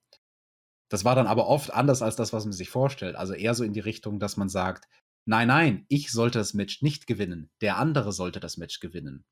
So in die Richtung. Dass man dann mit dem, mit dem Booker argumentieren muss. Ähm, Und Justin Credible hat das zum Beispiel einmal andersrum gemacht, wo er gegen mich gerasselt hat. Da ist er zum Booker hingegangen und hat gesagt, nein, nein, du hast es falsch gebookt. Das bringt überhaupt nichts, wenn ich Justin Credible overgehe. Der andere Typ muss overgehen, dieser Thumbtack Jack. Der muss gewinnen. So, und dann haben wir halt das Booking gedreht im Match. Ähm, das war der eine Teil der Frage. Oder ist ein Match aufgrund von Meinungsverschiedenheiten mal in einem absoluten Desaster geendet? Ja, also äh, in Troisdorf hatte ich ein sehr legendäres Match mit Bad Bones John Klinger. Der ist ja auch immer noch aktiv. Du, Marcel, kennst ihn, hast ihn vor ein paar Tagen erst bei äh, G W F Legacy live auf YouTube wrestelt sehen. Live. Grüße gehen raus an ja? G W F und das Team vom Franz, die das immer möglich machen. Gegen wen hat er da nochmal gerasselt? Main Event? Gegen Axel Tischer, ein Leather-Match, und du warst die Leiter. Ja. Wir haben es geschafft, dass der Valandi O Tannenbaum singt. Das war sehr, sehr, sehr witzig. Nein, und also. Wer kannte den Text nicht? Das war auch sehr, sehr, sehr witzig. Also, jeder kennt doch den Text von O Tannenbaum. Ja, der Valandi nicht. Valandi, was ist da los? Muss ich mal ein ernstes Wörtchen mit dem reden? Aber nein, ein ernstes Wörtchen musste ich auch reden mit John nach unserem ersten äh, Match gegeneinander, weil äh, da ist er sehr äh, äh, ja, äh, aggressiv geworden, als dann ein Spot von mir nicht ganz geklappt hat, wo ich ihm versehentlich wehgetan habe. Ähm, nichts Schlimmes, also es war jetzt keine schreckliche Verletzung oder irgendwas, aber halt so eine angedatschte Nase, und, und da ist er komplett äh, ja, auf mich losgegangen, legit, und ich wusste da nicht mehr in dem Moment so, yo, wo endet jetzt der Gegner im Gimmick und wo beginnt der Real-Life-Mensch hinter dem Gimmick? Und auch der Ringrichter Tassilo Jung war in dem Moment sehr so, yo, Jungs, das Ganze eskaliert. Hört mal auf, hier euch äh, gegenseitig äh, hier legit die Köpfe einzuschlagen. Und dann, dann, dann haben wir uns wieder beruhigt und das Match zu Ende geworkt. Und für die Fans war es spannend, weil die haben sich gedacht so, boah, da ging es ja zwischendrin boah. mal so richtig rund. Das, das sah richtig intensiv aus. Das sah mal richtig echt aus. Ja, es war richtig echt für ein paar Momente. Und die letzte vom Schötti. Wie begleitet T Js Glaube ihm im Alltag? Gehst du in Kirchen oder Ähnliches? Und was hält Marcel von Religion? Das ist die Gretchenfrage, ne? Der Schötti stellt mir die Gretchenfrage. Wie hältst du es mit der Religion? Das ist so. Ich nehme mal den letzten Teil der Frage, weil mit Religionen, äh, da bin ich auch kein Freund von. Also ich bezeichne mich als einen spirituellen Menschen. Ich bin aber kein religiöser Mensch. Also ich bin nicht äh, offiziell in irgendeine Religion eingeschrieben und, und kann mich auch keiner Religion eins zu eins zuordnen und will das auch gar nicht. Das ist auch für mich der, der falsche Approach. Ich habe dann einen spirituellen Approach und der funktioniert inzwischen für mich außerhalb von einem Gemeindekontext am besten. Also ich bin jemand, der, ähm, ja, ich, ich glaube, jeder, der mal länger in Gemeinden unterwegs war, findet früher oder später, da, da führt ja gar kein Weg dran vorbei, irgendwelche Sachen, wo er nicht zustimmt und wo er sich denkt so, hm, die meisten der Leute hier denken so bei dem einen Thema und ich denke aber anders bei dem selben Thema. Passt das jetzt zusammen? Und manchmal kann man sagen, ja, schwamm drüber, dann hat man halt unterschiedliche Meinungen, aber manchmal sind es dann elementare, ähm, ja, elementare Haltungen dem Leben gegenüber. Und ja, da gibt es schlichtweg keine Gemeinde, wo ich aktuell irgendwie ein großes Interesse hätte, mich dort einzuklinken. Und deswegen, ich, ich lebe meinen Glauben lieber mit meinen sehr engen Freunden. Ich habe da einige, zum Beispiel den Perkix, den Jonathan, den kennt ihr da draußen, ja, unseren äh, Podcast Godfather, der hier Spotify auch ins Leben gerufen hat. Und der ist ähm, sehr im Glaubensthema drin, auch von Berufswegen. Er coacht ja Kirchen hauptberuflich. Und mit dem zum Beispiel bin ich viel im Austausch über solche Themen und solche Fragen. Ja, ich würde es auch ähnlich äh, runterbrechen wie du, aber ich bin nicht spirituell. Also die Unterscheidung mhm. ja, aber also ich nicht. Ich bin ein sehr ausgeglichener Mensch. Ich, ich, also ich brauche das nicht. Also ich habe hab das, keine Ahnung, blöd zu sagen, aber irgendwie brauche ich da nichts. Ich, ich setze mich nicht hin und meditiere oder irgendwas. Ich lebe einfach mein Leben und erfreue mich dran und dann ist das gut. Aber es ist auf alle Fälle ganz klar ein Unterschied zwischen Religion und Kirche. Also dieses ja. ganze Kirche. Ich bin offiziell in der evangelischen Kirche. Ich zahle Kirchensteuer. Ich wurde konfirmiert, alles durchgemacht. Aber das gibt mir keinen Mehrwert, wenn man drüber nachdenkt. Es ist einfach so wenig untermauert, was die da machen. Ja, das hat irgendwie, Altes Thema, die Bibel. Wer sagt mir das, was da drin steht? Ja, warum meldet sich Gott denn jetzt nicht seit zweitausend Jahren? Und diese ganzen Fragen, die jeder Priester und jeder Pastor wahrscheinlich auch irgendwie für sich beantworten muss und kann, äh, kann ich für mich nicht. Also ich sehe das nicht, dieses Historische, diese, diese Wunder, die dann immer geschehen. Und dann wird aus dem Dornbusch gesprochen und, und hast du nicht gesehen. Dann sind das irgendwelche, also die Hälfte der Bibel sind ja irgendwelche historischen Geschichten von irgendwelchen Königen damals. Die, dann hat der eine den anderen gezeugt, nee, das nicht. Und was die in der Kirche machen, dann die, die ganzen Rituale und dann kommt das Abendmahl nochmal und so. Das, Das brauche ich nicht. Und das hat für mich aber nichts mit Religion und Glauben zu tun. Glauben ist was anderes, das ist was Persönliches, das ist das Private, was man denkt, was es gibt. Und da bin ich dann natürlich völlig dabei. Also es gibt auch diesen, den, den, den Teil der Seelsorge. Das ist auch ganz wichtig, ganz für die Kirchen, dass die Seelsorge mhm. machen, definitiv, ja. Aber dieses Persönliche, dieses Glauben, das ist dann das, was auch die, die, die Physiker, was auch die Wissenschaftler machen. Haben wir gerade schon gesagt, es gibt überall Grenzen, wo, wo das Wissen an seine Grenzen stößt. Und überall, wo das Wissen an Grenzen stößt, fängt der Glaube an. Und dann glaube ich auch. Ich glaube zum Beispiel daran, dass es kein zweites Universum gibt. Ja, ich habe bestimmte Theorien, ich, ich weiß, wie das geht und ich glaube da nicht dran. Ich glaube auch nicht daran, dass das Universum wieder in sich zusammenfällt. Also es gibt ja verschiedene Thesen, wie das Universum enden könnte. Da glaube ich nicht dran. Das ist für mich dann auch Glaube. Und, und, und so ist der Glaube auch entstanden. Früher hatten die Leute keine Ahnung, was ist eine Sonnenfinsternis, was ist ein Gewitter. Dann haben sie geglaubt, da ist ein Mann oder ein Gott, der wirft Blitze. Das ist völlig legitim. Mittlerweile weiß ich es besser und dann ist Glauben kein Wissen mehr. Ja, und, oder dann ist Wissen, und, aber kein Glaube mehr. Und dann kann die Kirche sich da zum Beispiel dann auch anpassen oder die, die Schöpfungsgeschichte oder sowas. Das ist für mich widerlegt und deswegen glaube ich an die Wissenschaft, so gesehen. Ja, sehr, sehr schön gesagt, was du gesagt hast, ne? Dann glaubst du bei wissenschaftlichen Themen. Finde ja. ich toll. Tolle Aussage. Der Sektflair geht mit dem Universum weiter. Welche Form hat denn das Universum? Sagen wir, es ist rund und wir sind im Universum. Was ist außerhalb des Universums? Glaube. Ja, was, was glauben wir? Das können wir dir nicht beantworten. Also da können also, wir jetzt keine wissenschaftliche Abhandlung geben, was aktuell ja. die bestätigte These wäre, das weil also es gibt nicht. Thesen in diese Richtung, aber keinen, also keinen renommierten Wissenschaftler und Physiker, der jetzt sagen würde, ich bin mir zu hundert Prozent sicher, dass folgende Form die Form ist. Es ist tendenziell, also die, die Forschungen gehen alle eher so in so eine Richtung, dass es jetzt nicht so eine klassisch perfekte geometrische Form ist. Also stellt euch nicht den perfekten Ball vor oder die perfekte flache Scheibe oder das perfekte Dreieck, sondern was anderes, offen grenziger ist. Also ja, was glaubst denn du? Die Urknalltheorie, da haben ja wahrscheinlich die meisten schon von gehört. Das ist immer noch gängig, aber da gibt es auch mittlerweile so viel Zweifel wieder. Es gibt halt so viele leere Stellen darin. Zum Beispiel, also ein Urknall heißt halt, es gab eine Singularität, einen ganz, ganz winzigen, mikrokleinen Punkt, den es eigentlich gar nicht geben kann. So. Aber dann hat man halt gesagt, und daraus explodiert alles binnen äh, Nanosekunden, äh, zack. Äh, so wie, wie, wie bei dem Exploding Barbed Wire Deathmatch von A E W, was du vorhin gesagt hast. War das so beim Urknall? Ja, nur, dass es da nicht explodiert ist, ja. Aber so, so eine Art kann man sich das vorstellen. Dann hat es bumm gemacht. Macht. Und das ist eben das, was der Sektflair gesagt hat, dass es dann wie eine Kugel sich immer weiter ausbreitet äh, und immer größer wird. Aber selbst da, wie gesagt, gibt es halt schon Kontroversen. Es gibt zum Beispiel ganz, ganz kurz nach dem Urknall, einen ganz kleinen Moment, wo alles riesig expandiert. Von jetzt auf gleich Bams. Und das ist eigentlich physikalisch nicht erklärbar. Deswegen wird diese, dieses Szenario einfach nochmal neu definiert und gesagt, ja, aber in diesem Moment, in diesem ganz kurzen Moment galt aber folgendes Gesetz. Äh, also selbst da, und da sind sich die Forscher nicht mehr einig und man weiß es einfach nicht. Man kann auch nicht alles messen. Das Ding ist halt, das Universum ist mittlerweile größer als das, was wir sehen können, weil es eben expandiert. Vor vierzehn Milliarden Jahren äh, entstand das, das, da ist man sich sicher. Man kann heute noch äh, Urknall äh, messen. Es gibt den kosmischen äh, Strahlungshintergrund. Äh, sehr schön, das ist ein sehr schönes Poster, das muss ich mir mal holen, wo du wirklich das Universum, eine Landkarte des Universums hast. Wo ist genau, es wärmer, kurz, wo ist es kälter? Ganz kurz ein Satz, diese Karte von der Cosmic Background Radiation ist genau so ein Ding, so ein Grund, ein, quasi eine Versinnbildlichung, eine grafische äh, Darstellung, warum Leute dann vielleicht dazu neigen zu sagen, oh, da ist jetzt ein Bild vom kompletten Universum. Guck mal, das hat ja eine perfekte, saubere, ja. geometrische Form. Nee, so, es und ist, da, ist da, da spielt die Kugel mit rein. Das ist nicht die Kugel des Universums, sondern das ist die Kugel des Universums, das wir beobachten können. Ja, die Lichtgeschwindigkeit ist endlich, da werden wir gleich auch nochmal drauf eingehen. Ich habe schon die Frage gelesen. Ähm, und wir können einfach nur vierzehn Milliarden Jahre Licht angucken. Alles, was dahinter liegt und das Universum dehnt sich aus, können wir nicht gucken. Insofern stimmt das da dann schon. Aber was dann am Rand des Universums ist, da gibt es so viele Theorien, das, das kannst du nicht sagen. Äh, es gibt auch, also es, es könnte so eine schwer zu sagen, also so, so, so zwei Knöpfe, die aufeinander sind mit so einem Donut drumherum. Das wäre eine Möglichkeit, wie das Universum aussieht. Vergiss es, vergiss es, du wirst es nicht durchsteigen. Ich habe das Ganze studiert, also nicht als, als, als Hauptfach, aber so nebenbei. Ich saß in der Vorlesung und ich kann es dir nicht sagen, denn es ist einfach über unseren Gedankenhorizont hinaus. So, und jetzt kommt eine Frage an den T J von der Blue.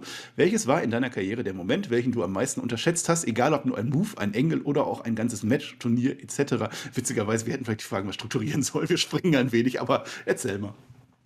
Jetzt sind wir wieder beim Wrestling. Nachher jetzt sind wir wieder beim Wrestling. Wieder bei der Physik. Ja, Werbung! Ähm, ja, apropos Physik. Also ich, ich, ich habe äh, die Gesetze der Physik ein bisschen oder die Gesetze der Chemie vielleicht äh, unterschätzt bei einem speziellen Spot. Ähm, nämlich dieser Feuerstunt, den ich bei Tournament of Death acht gemacht habe in meinem Match gegen D J Hyde. Das war noch der Opener der Show. Und da habe ich mir mal ordentliche Verbrennungen zugezogen. Verbrennungen dritten Grades, mit denen ich dann noch zwei weitere Matches geworkt habe.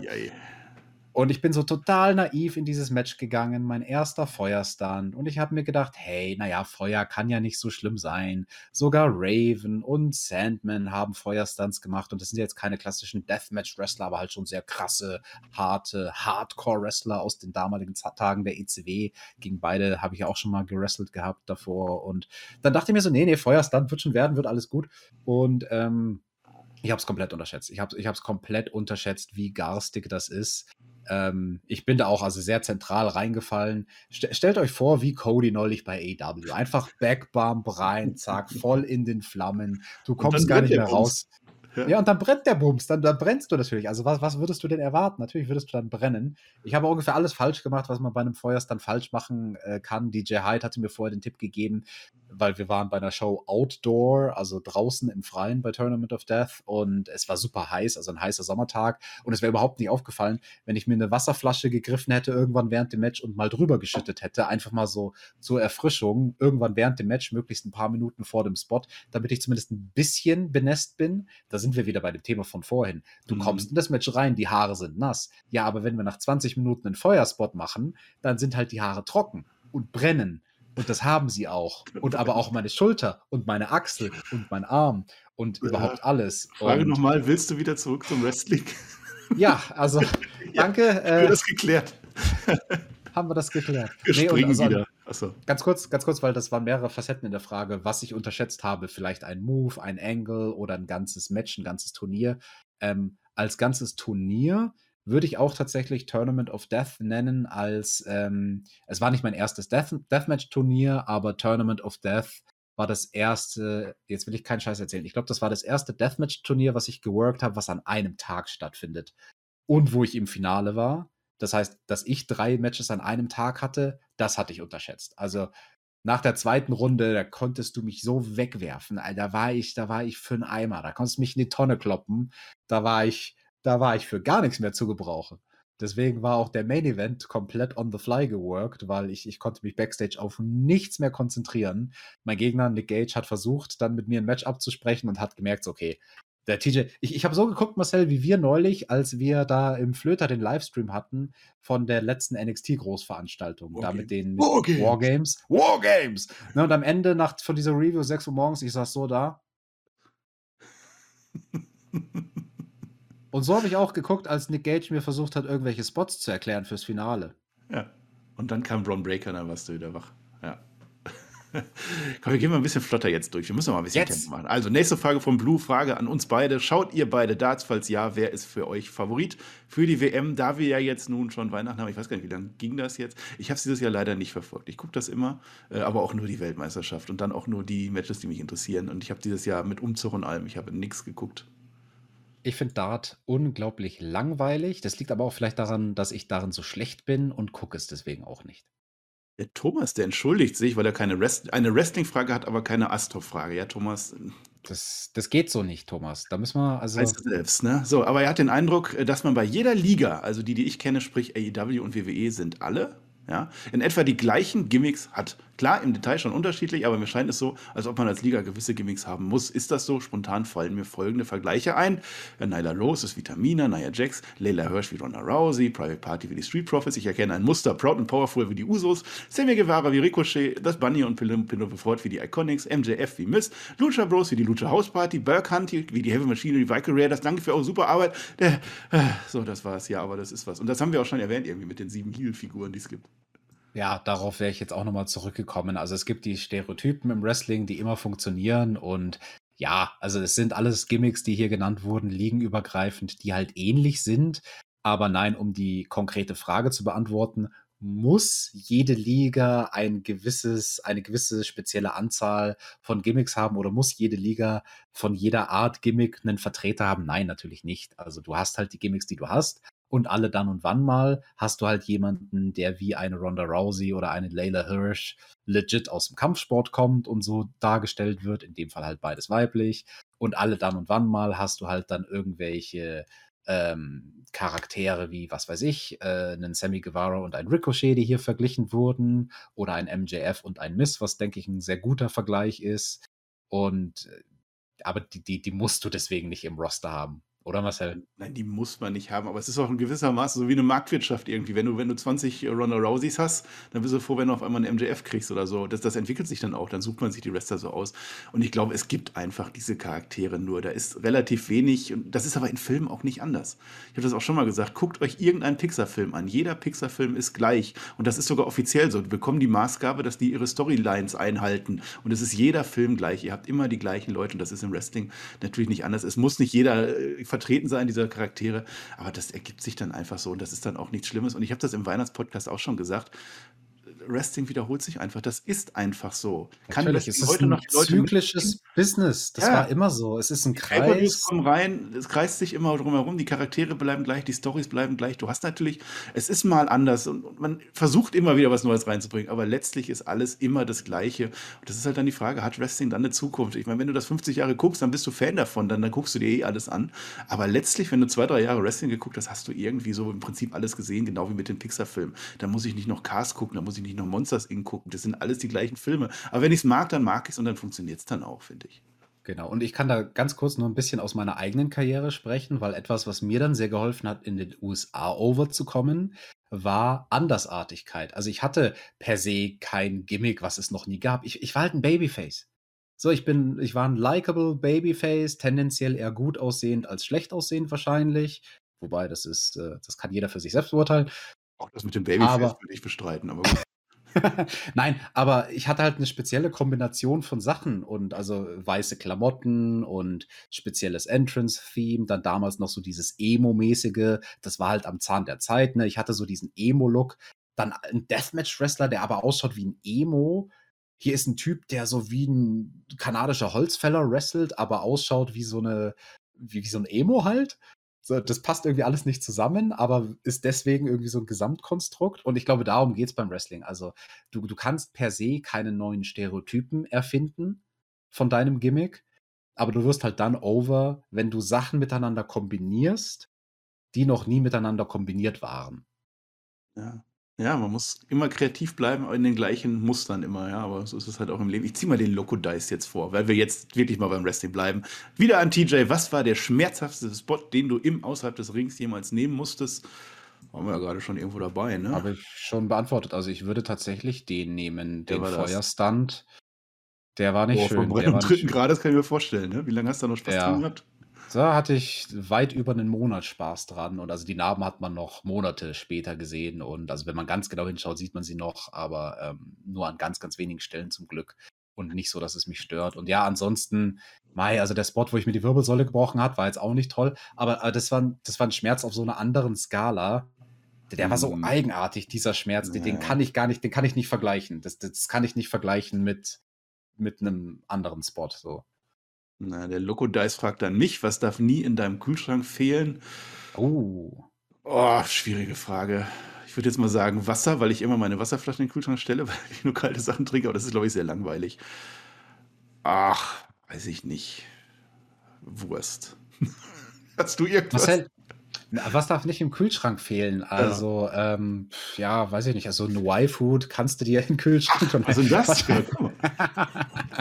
Kannst du in den Kühlschrank, musst du aber nicht in den Kühlschrank. Das habe ich letzte auch im Supermarkt gesehen. Ich war bei Kascha zufällig im, im Ding. Das war auch Y-Food. Aber jetzt mal ohne Scheiß. Also, nicht, das ist, wir kriegen hier gerade keine Werbung und das ist jetzt nur äh, Flachs gewesen. Aber. Du nicht. Ähm, Tatsächlich darf bei mir nicht so, ich sag mal, Überlebensnahrung fehlen. Also für den Fall, heute ist zum Beispiel tatsächlich so ein Tag, ich habe nichts mehr im Haus, deswegen gehe ich auch die ganze Zeit, weil ich bin, ich habe nicht mal mehr Milch und konnte mir deswegen den ganzen Tag keinen Kaffee machen. Keiner geht einkaufen, ich gehe nicht einkaufen, meine Freundin geht nicht einkaufen, wo, wo soll das enden? Da, da verhungern wir doch beide. Und, aber Outback überlebst du, aber dann zu Hause gehst du nicht einkaufen. Oder was? Weil, pass auf, weil ich im Outback genau die Sachen drin habe, die hier auch niemals fehlen dürfen. Es ist zumindest immer mal mindestens ein oder zwei Dosen Thunfisch da. Und alleine damit kann ich, wenn es meine Katze vorbeikommt auch, ne?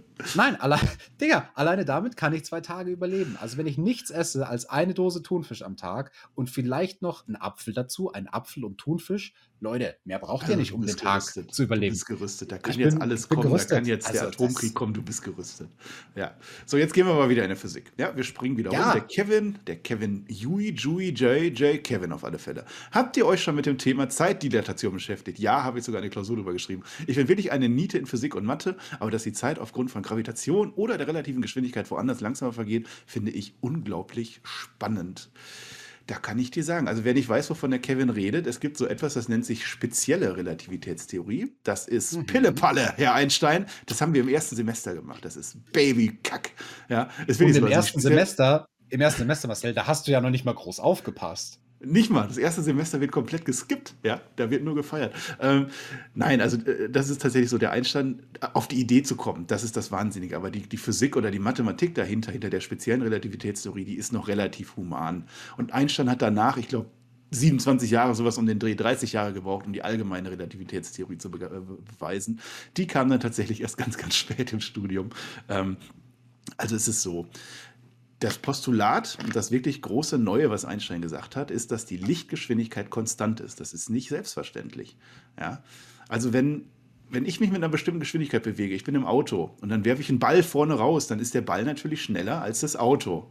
Ja, ja, aber Marcel, für einen, der außen steht. Wie, wie sollst du überhaupt in das Auto reinkommen, weil du hast ja gar keine Füße. Ich habe keine Füße, ich lasse mich da immer mit so einem Autolift reinfahren, ja. Ne. Aber ich werfe jetzt einen Ball nach vorne. So. Wenn ich jetzt aber in einem Auto sitze, das mit Lichtgeschwindigkeit fährt und das vorne die Scheinwerfer anmache, dann kommen ja auch da die Photonen raus, das Licht raus. Hat das dann doppelte Lichtgeschwindigkeit oder nicht? Und dann hat man Experimente gemacht, man hat Dinge erforscht, es gibt berühmte Ergebnisse, die dann darauf hingedeutet haben, nee, die Lichtgeschwindigkeit ist immer konstant. Die Lichtgeschwindigkeit ist immer diese dreihundert Millionen Kilometer pro Sekunde, Millimeter pro Sekunde. Und Einstein hat das halt als Postulat genommen. Der hat gesagt, das ist jetzt ein Naturgesetz. Das ist jetzt einfach so. Und ich gucke mal, was passiert, wenn ich jetzt einfach mal damit ein bisschen rumrechne. Und eins der Ergebnisse ist, dass, wenn du mit Lichtgeschwindigkeit, also je schneller du fliegst, desto langsamer vergeht deine Zeit. Und je schneller du fliegst, desto größer werden Geschwindigkeiten, äh, Längen. Also die Längen verändern sich und die Zeit verändert sich. Ja, das ist ja dieses, dieses Ding, wenn sich jetzt, also es sind alles Gedankenexperimente, es geht natürlich nicht, jetzt verschwindet der Flöter wieder. Also ganz kurz, wir haben gerade technische Probleme. Der Herr Flöter ist noch da und wir zeichnen noch auf, oder? Der Herr Flöter ist im Hintergrund unser Manager oh. für diese Aufzeichnung. Deswegen, Marcel, wir lassen uns da gar nicht von beeinflussen und du hört redest einfach uns? weiter. Man hört uns wunderbar. Das sind wir doch wieder. Mal, Danke, Herr Flöter. Da sind wir wieder. Und du redest Danke, einfach weiter, wo du, wo du gerade ja. warst. Der Herr Flöter hat es gerichtet. Danke. Also, es ist ein Danke. Gedankenexperiment. Wenn ich auf der Erde bin, ja, und ich habe einen Zwilling, habe ich jetzt nicht, aber theoretisch hätte einen. Und der bleibt jetzt hier und der lebt jetzt hier so sein Leben. Und ich fliege jetzt mal mit ansatzweise Lichtgeschwindigkeit irgendwo hin. Also je schneller ich bin, desto langsamer vergeht meine Zeit. Marcel, darf ich dein Zwilling sein? Guck mal, ich habe dieselbe Haarlänge wie du. Nee, darfst du nicht. Ich habe einen Zwilling, das, der bist nicht du. Du siehst auch gar nicht aus wie ich.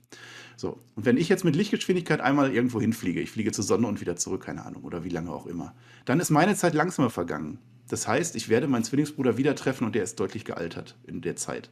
Das heißt, die Zeit ist relativ. Die Zeit ist immer davon abhängig, wie schnell ich mich bewege. Das Gleiche gilt für Längen. Wenn mein Auto, sagen wir, zwei Meter breit ist und vor mir ist eine, ein Tor mit einem Meter, komme ich da nicht durch. Wenn ich mich aber schnell genug bewege, dann sind meine Längen kleiner und dann kann ich durch dieses Tor durchfliegen. Das war übrigens meine Klausuraufgabe, das auszurechnen, wie breit das Tor sein darf, bei welcher Geschwindigkeit.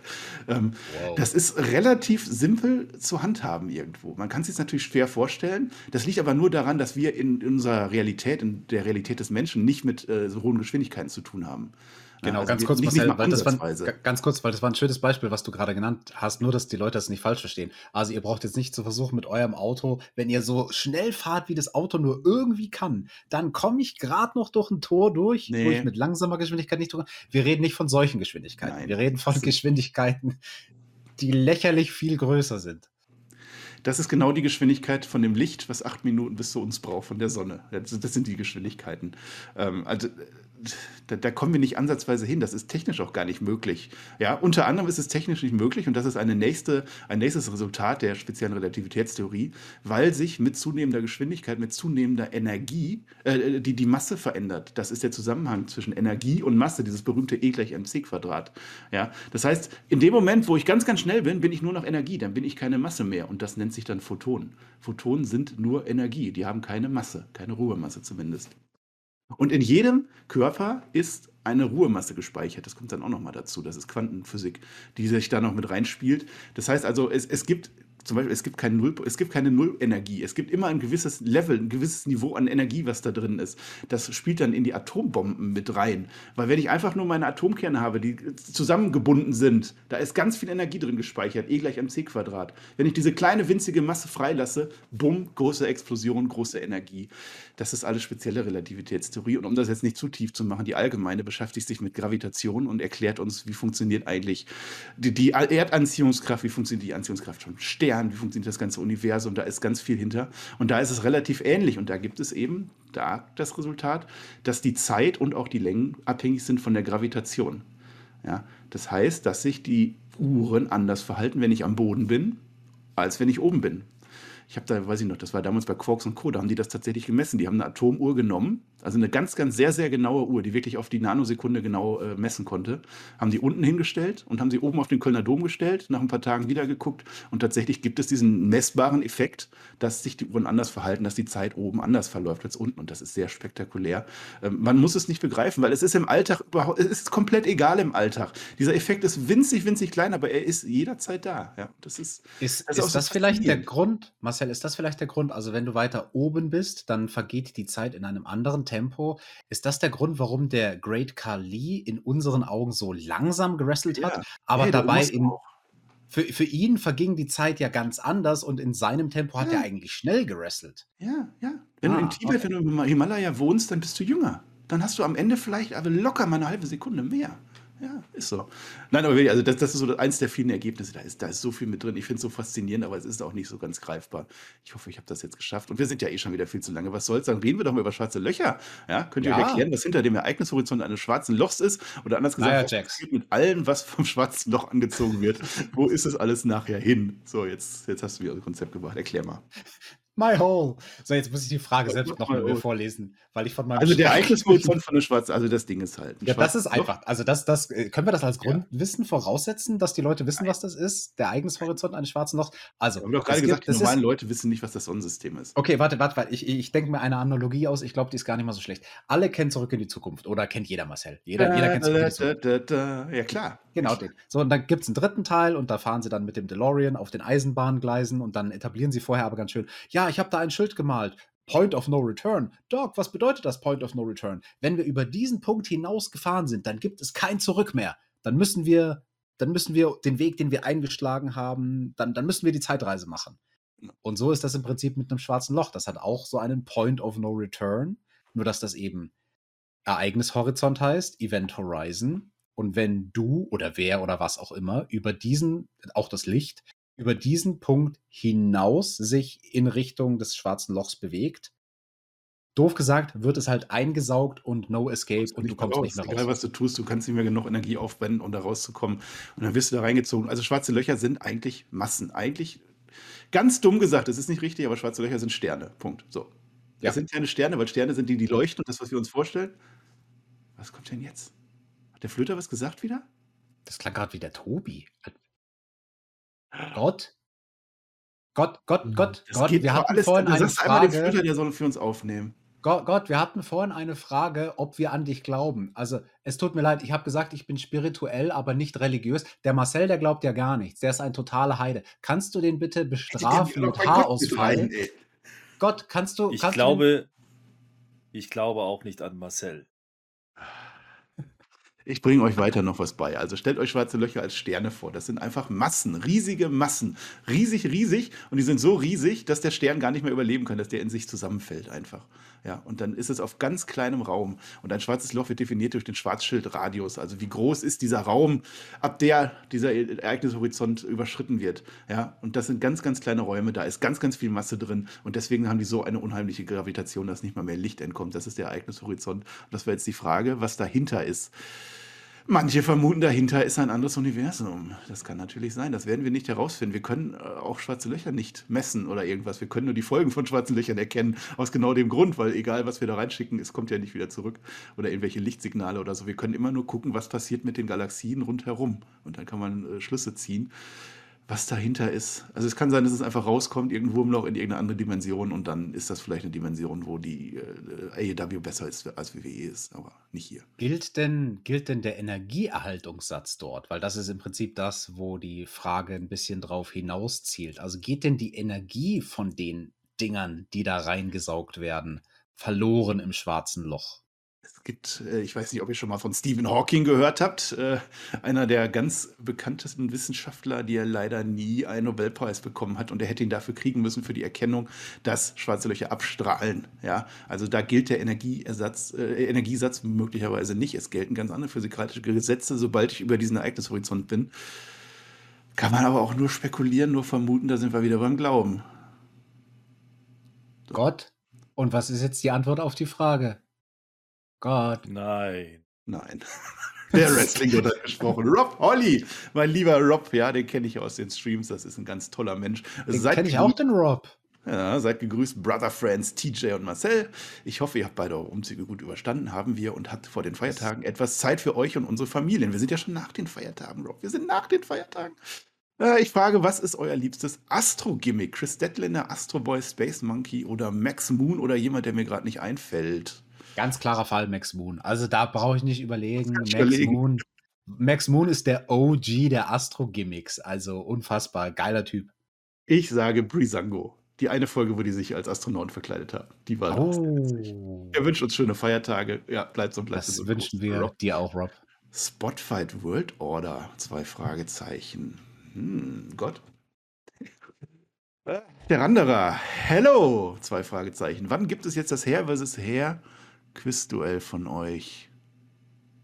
Und an T J, da ich diese Frage schon an Tobi und Marcel gestellt habe, wie fandest du früher das Celebrity Deathmatch? Hättet ihr Lust auf ein Chaos-Review von einer Folge? Oh ja. Chaos-Review, ah ja, ja, also ich bin ja persönlich, ich als Zuhörer bin von so Chaos-Reviews gar nicht der Fan, muss ich sagen. Ich finde es schön, wenn zwei Leute mit komplementären Stimmen reden, so wie der Marcel und der Herr Flöter oder wie der Tobi und ich. Und also, wenn das zu sehr Chaos ist, nein, nein, nein, ich weiß ja nicht, aber Celebrity Deathmatch, Ähm, ja, habe ich damals hier und da mal geguckt. Also mein Gott, wer hat es nicht? Das lief halt dann damals auf M T V und ich war halt, glaube ich, genau die Zielgruppe davon. Ich war da so im richtigen Alter und es war halt schon ein total übertriebener Quatsch, aber ein lustiger Quatsch. Mich hat bei Celebrity Deathmatch tatsächlich immer am meisten fasziniert und irritiert, dass Steve Austin scheinbar in den U S A, also wir sind ja so kurz vor der Jahrtausendwende, ein Household Name ist. Und, und, und, und dass die als Wissen voraussetzen, dass der Zuschauer weiß, wer oder was ist ein Stone Cold Steve Austin. Also für mich war das damals verständlich, dass jeder weiß, wer ist Britney Spears und wer ist Christina Aguilera, wenn die sich da im Celebrity Deathmatch die Haare rausreißen, ne? Und ähm, wer ist Michael Jackson und dies, das. Also, aber, aber dass dann in derselben Riege wie all diese großen Promis ein Steve Austin ein permanenter Charakter in dieser Show war, das war für mich als jemanden aus der Wrestling-Bubble ein bisschen unbegreiflich, wo ich mir gedacht habe, so echt, also in meiner Bubble kennt man den, aber, aber wirklich ist der so Fame in den U S A und da siehst du mal, wie groß damals Wrestling war. Ne? Das war die Hochzeit. Cool. Ja, das war unsere Jugendzeit, das, das habe ich auch immer geguckt auf M T V, Good Fight and Good Night. Also wenn das, doch, da kann man mal so eine Review machen irgendwie, zu Weihnachten oder so, bald, nächstes Jahr. Irgendwie machen wir mal eine Celebrity Deathmatch Review. Mit welcher Musik könnt ihr euch entspannen bzw. fallen lassen? Bei mir wären es äh, Wardruna und Long Distance Calling. Also bei Musik bin ich eher raus. Ich habe früher immer mehr Musik gehört. Äh, ich spiele auch Klavier, Saxophon. Zumindest verlernt man das ja offensichtlich nie. Flippers, Acapulco. Der Gott spricht zu uns, ja. Aber in Musik bin ich gar nicht mehr so dabei. Ne. Also Musik, ich ähm, kann zu Country sehr gut entspannen. Also so Künstler, die ich da zum Beispiel sehr mag, sind Colter Wall oder Tyler Childers. Ähm, die finde ich sehr, sehr, sehr entspannend. Und ansonsten würde ich Brian Van Der Ark nennen. Das ist jetzt mal ein Geheimtipp für euch da draußen. Das ist jemand, den kennt bestimmt keine Sau. Der war mal der Sänger von The Verve Pipe und The Verve Pipe kennt man am ehesten noch als Wrestling-Fan von dem Tag nach dem Retirement-Match von äh, Shawn Michaels, ne, wo er gegen Undertaker retired ist und am nächsten Tag bei Raw haben sie so ein schönes Highlight- Highlight-Video von seiner Karriere gemacht. Und das war zu der Musik von The Verve Pipe. Und der Sänger von denen oh. ist auch ein, ist auch ein Singer-Songwriter und der heißt oh. Brian Van Der Ark. Van Der Ark. Und der ist fantastisch. Also diesen Mann, Gott, ich liebe ihn und darf ihn, da, da fühle ich mich tatsächlich sehr glücklich als einen meiner Freunde schätzen und bin im regen Austausch mit dem und der macht sehr, sehr, sehr schöne Musik. Singer-Songwriter-Musik. Dazu kann ich sehr, sehr gut entspannen. Ich habe mir eine Frage überlegt in der Zwischenzeit. Ich weiß nicht, ob du da antworten kannst, aber was ist besser, Jim Johnson oder C F O S? Also C F O Dollarzeichen oder wie auch immer. Da bin ich, ne? Da muss ich Jim Johnston sagen. Also Jim, Jim Johnston hat die ganzen Klassiker, um das aufzuklären. Natürlich, der hat die Klassiker. So, das ist mega. Also wir, wir aber in den letzten den Jahren, also praktisch alle neuen guten Titelmusik in der W W E sind von C F O S und da finde ich auch sehr viele richtig gut. Ja, aber Johnston, also ich habe, es gibt ja so ein paar wenige Kurzdokumentationen über die Arbeit von Jim Johnston und ähm, was sich bei mir am meisten eingebrannt hat, und also tatsächlich, das, das, ist ein, das ist eine Denkweise, die ich auch heutzutage in meinem Beruf als Producer fürs Fernsehen anwende, wo er beschrieben hat, wie er auf das Entrance-Theme von Vader gekommen ist. Womit beginnst du? So, du, du versuchst, jemandem eine Musik auf den Leib zu schneiden und du hast ein blankes Blatt Papier, da stehen noch keine Noten drauf. Und du musst mal überlegen, so, okay, wie, wie, wonach gehe ich? Der ist groß, der ist monströs. Und dann hat Jim Johnston so beschrieben, Vader, der hatte so einen schweren Gang, so wumm, wumm, wumm, wumm, dum, dum, dum, dum, dum, dum, dum, bum, dum, dum, dum. So, und dann hat, dann hat er diesen Gang, den Rhythmus von dem Gang, von dem schwankenden Wa- Gang, von diesem Hühnen Vader. Das hat er genommen als Grundlage für die, für die Bassline sozusagen, für den grundlegenden Rhythmus von dem Song und hat den Rest darum gestrickt. Und ähm, keine Ahnung, ich wende dann sowas zum Beispiel in der Arbeit gerne an. Ich hatte mal einen Spielfilm, da hat es in dem Film die ganze Zeit geregnet. Und dann habe ich deswegen, weil man im Hintergrund dauernd dieses Geräusch hatte von prasselndem Regen, ein Pianostück für den Trailer genommen, was quasi wie so ein prasselndes, leicht, leicht angeschlagene Tasten, die so ähnlich klingen wie Regen. Und, und das ist so eine Denkweise von Jim Johnston und dafür liebe ich ihn. Also, dass er so gedacht hat, also das ist fantastisch. Also, was, wie konnte W W E den entlassen? Also, warum haben sie nicht C F O S und Jim Johnston zusammen als Team? Stell dir mal vor, was die gemeinsam für halt gerne Leute. Ja, ja, man Damn weiß it. Eins habe ich noch zu der Frage, ich habe früher mal eine Facharbeit geschrieben in Biologie mit der Frage, ob man sich mit Musik konzentrieren kann oder nicht, weil ich habe das nämlich für mich selber, ich, wenn ich Musik höre, kann ich mich nicht konzentrieren. Wenn ich mich konzentrieren muss, muss Stille sein. Und ich weiß aber von anderen, und das kam dann auch raus in dieser Studie, also in dieser Facharbeit, ähm, dass die sich nur dann konzentrieren können, wenn Musik läuft. Dann habe ich verschiedene Musiken laufen lassen und, und welche wirkt dann besser, ob das dann was Flottes sein muss oder irgendwie sowas, was Instrumentales oder so. Wo, wurde da, voll spannend, wurde da analysiert, Marcel, ob das einen Unterschied macht, ob es instrumental ist oder mit Gesang, weil das kann ich bestätigen. Also ich kann, wenn es so Arbeiten sind, ähm, wo ich so für mich selbst vor mich hin arbeite, kann ich gut arbeiten, wenn ich Instrumental-Musik höre, ohne Gesang. Ja. Also ich weiß tatsächlich nicht mehr, was warum gekommen ist. Ich meine, was war das? Okay. elfte. Klasse, glaube ich, ne? Macht man die Facharbeit oder hatte man damals gemacht? Bei uns ich in der dreizehnten. Klasse. Genau diese Unterscheidung gemacht. Also was Ruhiges, was Instrumentales und, und so Partymusik, so yay, haha, gib ihm. Und ah, ich weiß es aber nicht mehr. Ich weiß aber für mich, und deswegen höre ich dann auch keine Musik, dass ich mich dann nicht konzentrieren kann. So, hier, vielen Dank für alles und eure Leidenschaft, die sehr ansteckend ist. Fragezeichen, Fragezeichen, passt auf euch auf und ein frohes Fest. Dankeschön. Wir gehen zum Tom und wir sind jetzt fast am Ende. Wir labern wieder viel zu viel. Das liegt einfach an, an, an, an, an dem da oben. Also der, das ist das die Aura, weil der labert auch immer viel. So, Tom, hallo T J und Marcel, freue mich sehr über das Q und A und bin gespannt auf eure Antworten. Meine Fragen. Erstens, Marcel, wer stand im Opener von WrestleMania elf? Das ist aber eine sehr, sehr spezielle ja, Frage. Ja, nee, das ist überhaupt nicht okay. schwierig, diese Frage, Marcel. Wer stand ja, denn im ich, Opener ich, von WrestleMania elf? Mal, ich ich gucke mir das mal eben, warte mal. Welcher Rest, große Star Rest stand im Opener von WrestleMania elf?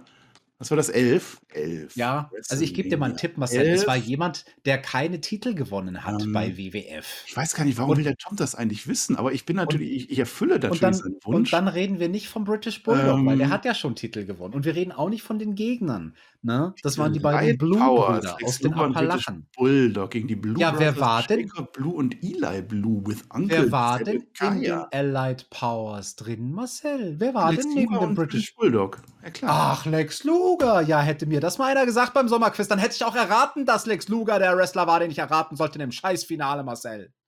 Ich weiß nicht, wovon du redest. Keine Ahnung. Aber ich habe es jetzt geklärt, wir haben die Antwort. Zweitens, gibt es Orte bzw. Event auf der Welt, die ihr noch besuchen würdet? Ja. So, nämlich? Alle. Ach, weiß nicht, so weit bin ich noch nicht rumgekommen. Also ich war noch nie außerhalb von Europas. Ähm, ich habe Interrail gemacht zweimal, da habe ich viel gesehen.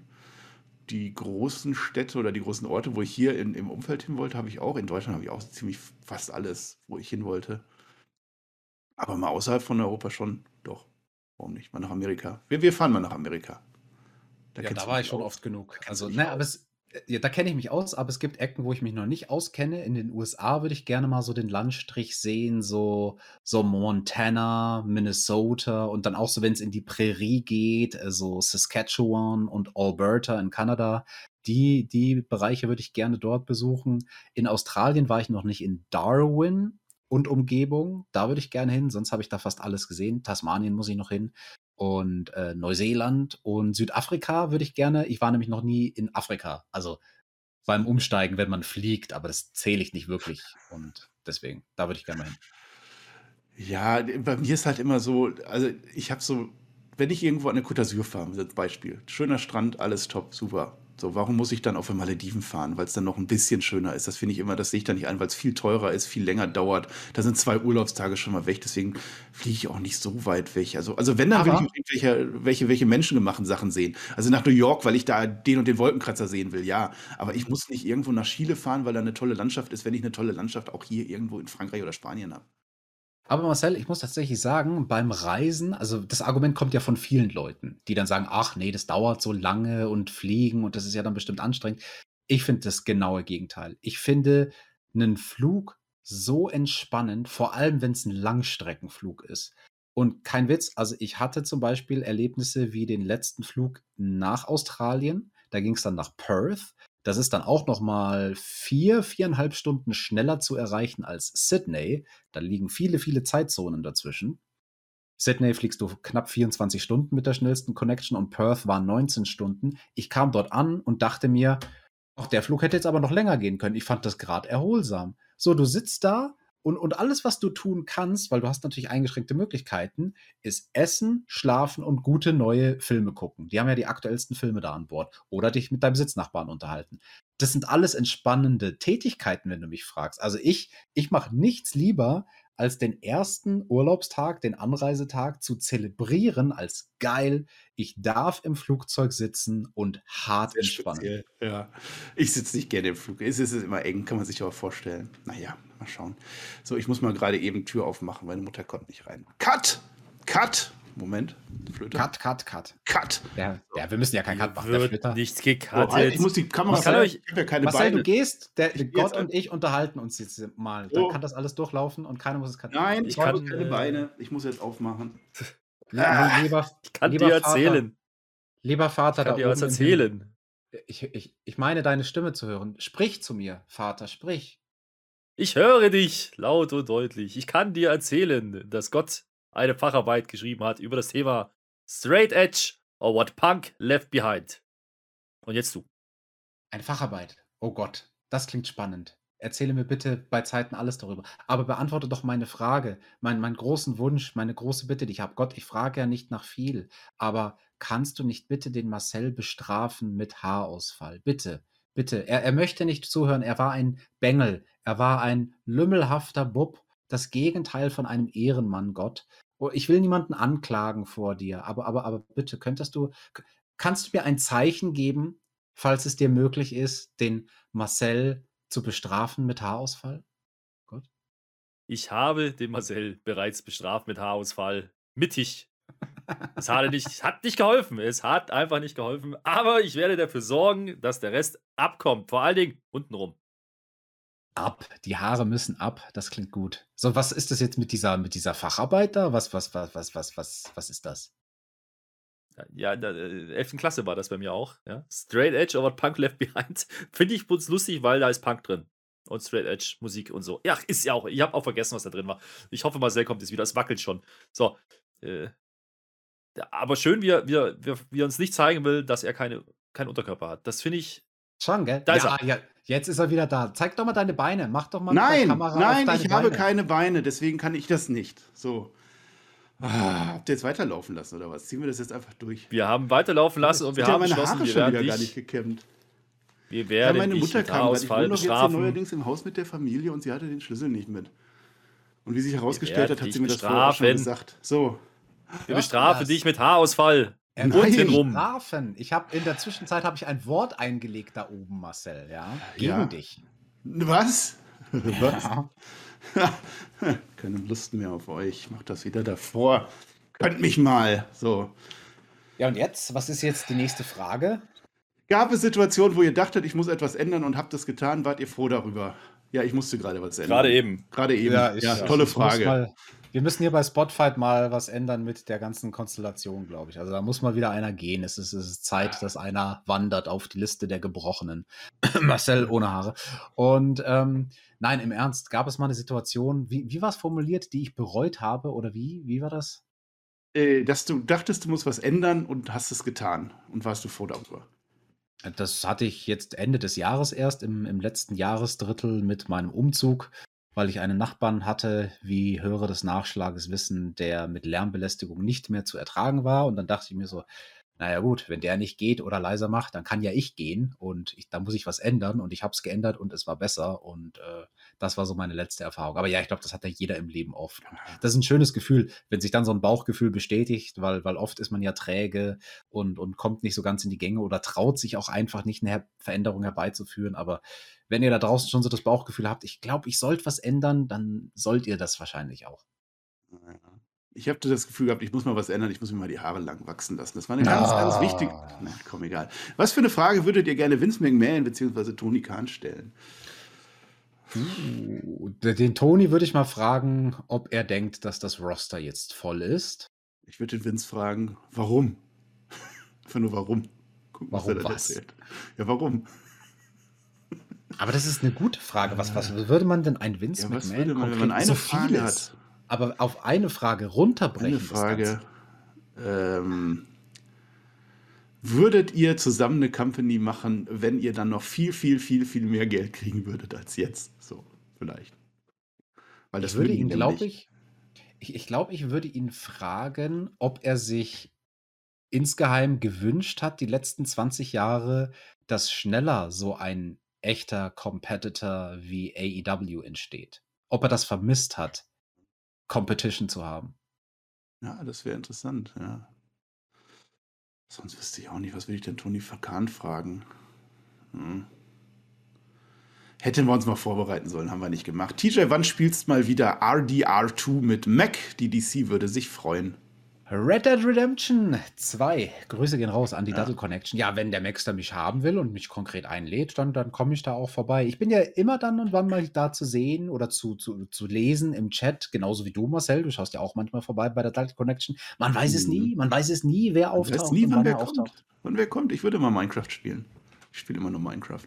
Minecraft. Was für eine... Nee, Quatsch, das habe ich doch gerade schon vorgelesen. Warum, warum lese ich das jetzt nochmal vor? So, löschen. P S, sehr gutes Buch, T J. Danke für die Widmung. Ich ahne, welches Buch er meint. Oh, wünsche euch eine gute meine Festzeit. Autobiografie meint er natürlich. Ich erinnere mich, ja, der Tom, so dem habe ich die... dass du eine Autobiografie brauchst. Ja, ja, dem habe ich die geschickt mit Widmung. Ja. Wenn ihr auch eine wollt, dann kontaktiert ihr mich einfach. Ich bin leicht zu finden im Internet. Schreibt mir eine Nachricht auf Instagram oder auf Twitter und dann kriegen wir das schon hin. At Alex ohne H. So. Thomas Neuberg, wir nähern uns langsam dem Ende, fragt, ich hätte mal die Frage, in welcher Konstellation die Planeten und Sterne stehen müssen, damit es zum Herr... Ja? Ja, das Hair-Match kommt, das wird, glaube ich, mit noch größerer Spannung von der Spotfight-Community erweitert als das legendäre Aufeinandertreffen von Team T J T und Shaq McGregor. T J T. Ja, Marcel, es kam zu diesem Match und irgendwie einer von uns beiden hat sich nicht an die Abmachung gehalten und das war nicht ich.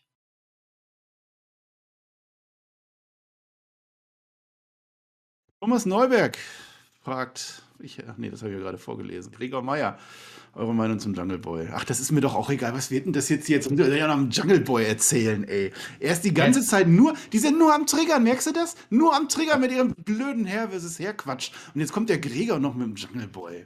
Jetzt sei doch mal ein bisschen entspannt, mein Freund. Also was ist denn hey. los? War da irgendwas mit deiner Mama gerade, als die ich kam? Das ist eine göttliche Eingebung. Ey, ich muss jetzt auch noch mit dem Flöter hier klarkommen. Das war überhaupt nicht geplant hier alles. Ja, sei doch mal ein bisschen spontan, mein Freund. Sei doch mal ein bisschen spontan. So wie ja, der weißt du, was das für ein Aufwand ist, ohne beide die Treppe runter? Ja, da hat dich deine Mama wahrscheinlich die Treppe runtergetragen. Das ist auch nicht die leichteste das Aufgabe, glaube könnte ich. Sein. Dafür erfand der Gott den Treppenlift. Jetzt kommt der nur ein, Klug, nur ein Klugscheißer, ne? Nur Treppenlift. Marcel, Leute, hast du eigentlich eine Frage? Wir haben noch gar nicht die Frage beantwortet über den Jungle Boy, diese tolle Frage. Ich habe eine Frage. Moment. Die Frage ist, warum? Würdest du auch Witz mit Welt fragen, oder? Klar. Ja, Jungle Boy ist toll, so läuft. So, ich bin jetzt da. Nein, ja, vielleicht. Aber erst gebe ich meine Antwort auf die Frage. Ja, aber nicht wieder so lang. Nein, ganz kurz, der Jungle Boy, das habe ich ja schon beantwortet in unserem fast fünfstündigen Weihnachtspodcast. Der hat sich sehr gemacht in meinen Augen. Der hat sich sichtbar verbessert, wenn es darum geht, souverän zu sein im Ring. Das war der Ende zwanzig zwanzig nicht immer, aber Ende zwanzig einundzwanzig schon. Und dem gehört die Zukunft. Ja, das ist ja gar keine Frage. Also jemand, Marcel, der so ein schönes Entrance-Lied hat, dem kann ja nur die Zukunft gehören. Wow, wow, wow, break, wow, break, run, break. Wow, ach nee. Oh, oh, oh, oh. Nochmal. Genau.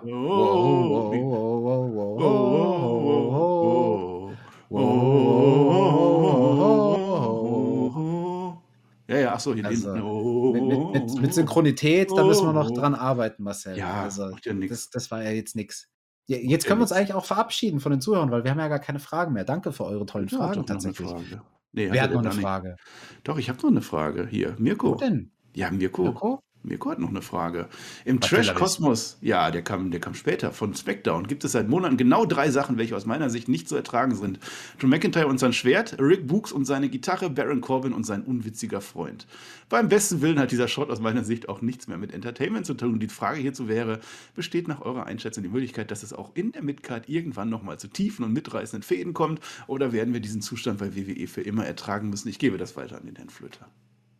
Herr Flöter, sprich... zu uns. Wird es jemals gute Midcard-Storylines geben bei W W E wieder? Jemals? Gott? Ich habe dafür gesorgt, dass sich Vince McMahon Austin Theory angenommen hat und das ist eine gute Midcard-Fehde. Der auch ohne ist auch gut. Ja, doch. Auch, Weise. Auch schon wieder am Provozieren. Barry Corbin, sein unwitziger Freund, der heißt doch schon Happy Corbin. Und der andere ist auch witzig. Die erzählen immer Witze. Guckst du das eigentlich? Nee, wie heißt denn der andere? Ich kenne den gar nicht. Ich wusste Mad gar nicht, dass Moss heißt der.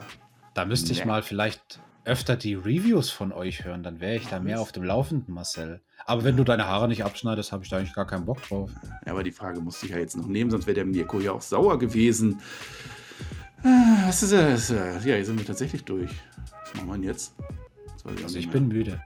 Geschlafen oder Red Dead Redemption zocken vielleicht. Ein bisschen was anzünden. Ich weiß, ich hätte jetzt Bock, ich bin jetzt ein bisschen sauer geworden auf dich, weil du kein Ehrenmann bist und deswegen schnappe ich mir jetzt mein Lasso ja, in Hulk Hogan. Red Dead Redemption. Das war der, ach, hör dir das nochmal an. Du hast gesagt Hulk Hogan, das dauert ja, noch ein er? bisschen. Dann mache ich Hulk Hogan, dann färbe ich das, dann hole ich mir eine Bandana vom Flöter und dann mache ich hier, weißt du, und dann ist das doch auch gut. Ja, dann lasse ich dich auch in Ruhe. Wenn du das machst, wenn du einen auf Hulk Hogan machst und das ja, gut durchziehst, das hier, dann, dann sage ich nichts mehr. It's a raid. Raid. Raid. Raid. Nee, was wäre, wenn du in die G W kommen würdest und man würde dir jetzt sagen, du musst jetzt zehn Minuten im Ring stehen und Raid, Raid machen? Nein, dann, dann würde ich als Gegenvorschlag sagen, dass ich gerne mein Gimmick aus Red Dead Redemption spielen würde, weil da bin ich einfach ein schönes, süßes, rothaariges, kleines, zierliches Mädchen mit langen Zöpfen, also auf beiden Seiten so einen Zopf. So, und ich tue einen auf nett und dabei fessle ich dann aber alle und zünd sie an. Sehr gut.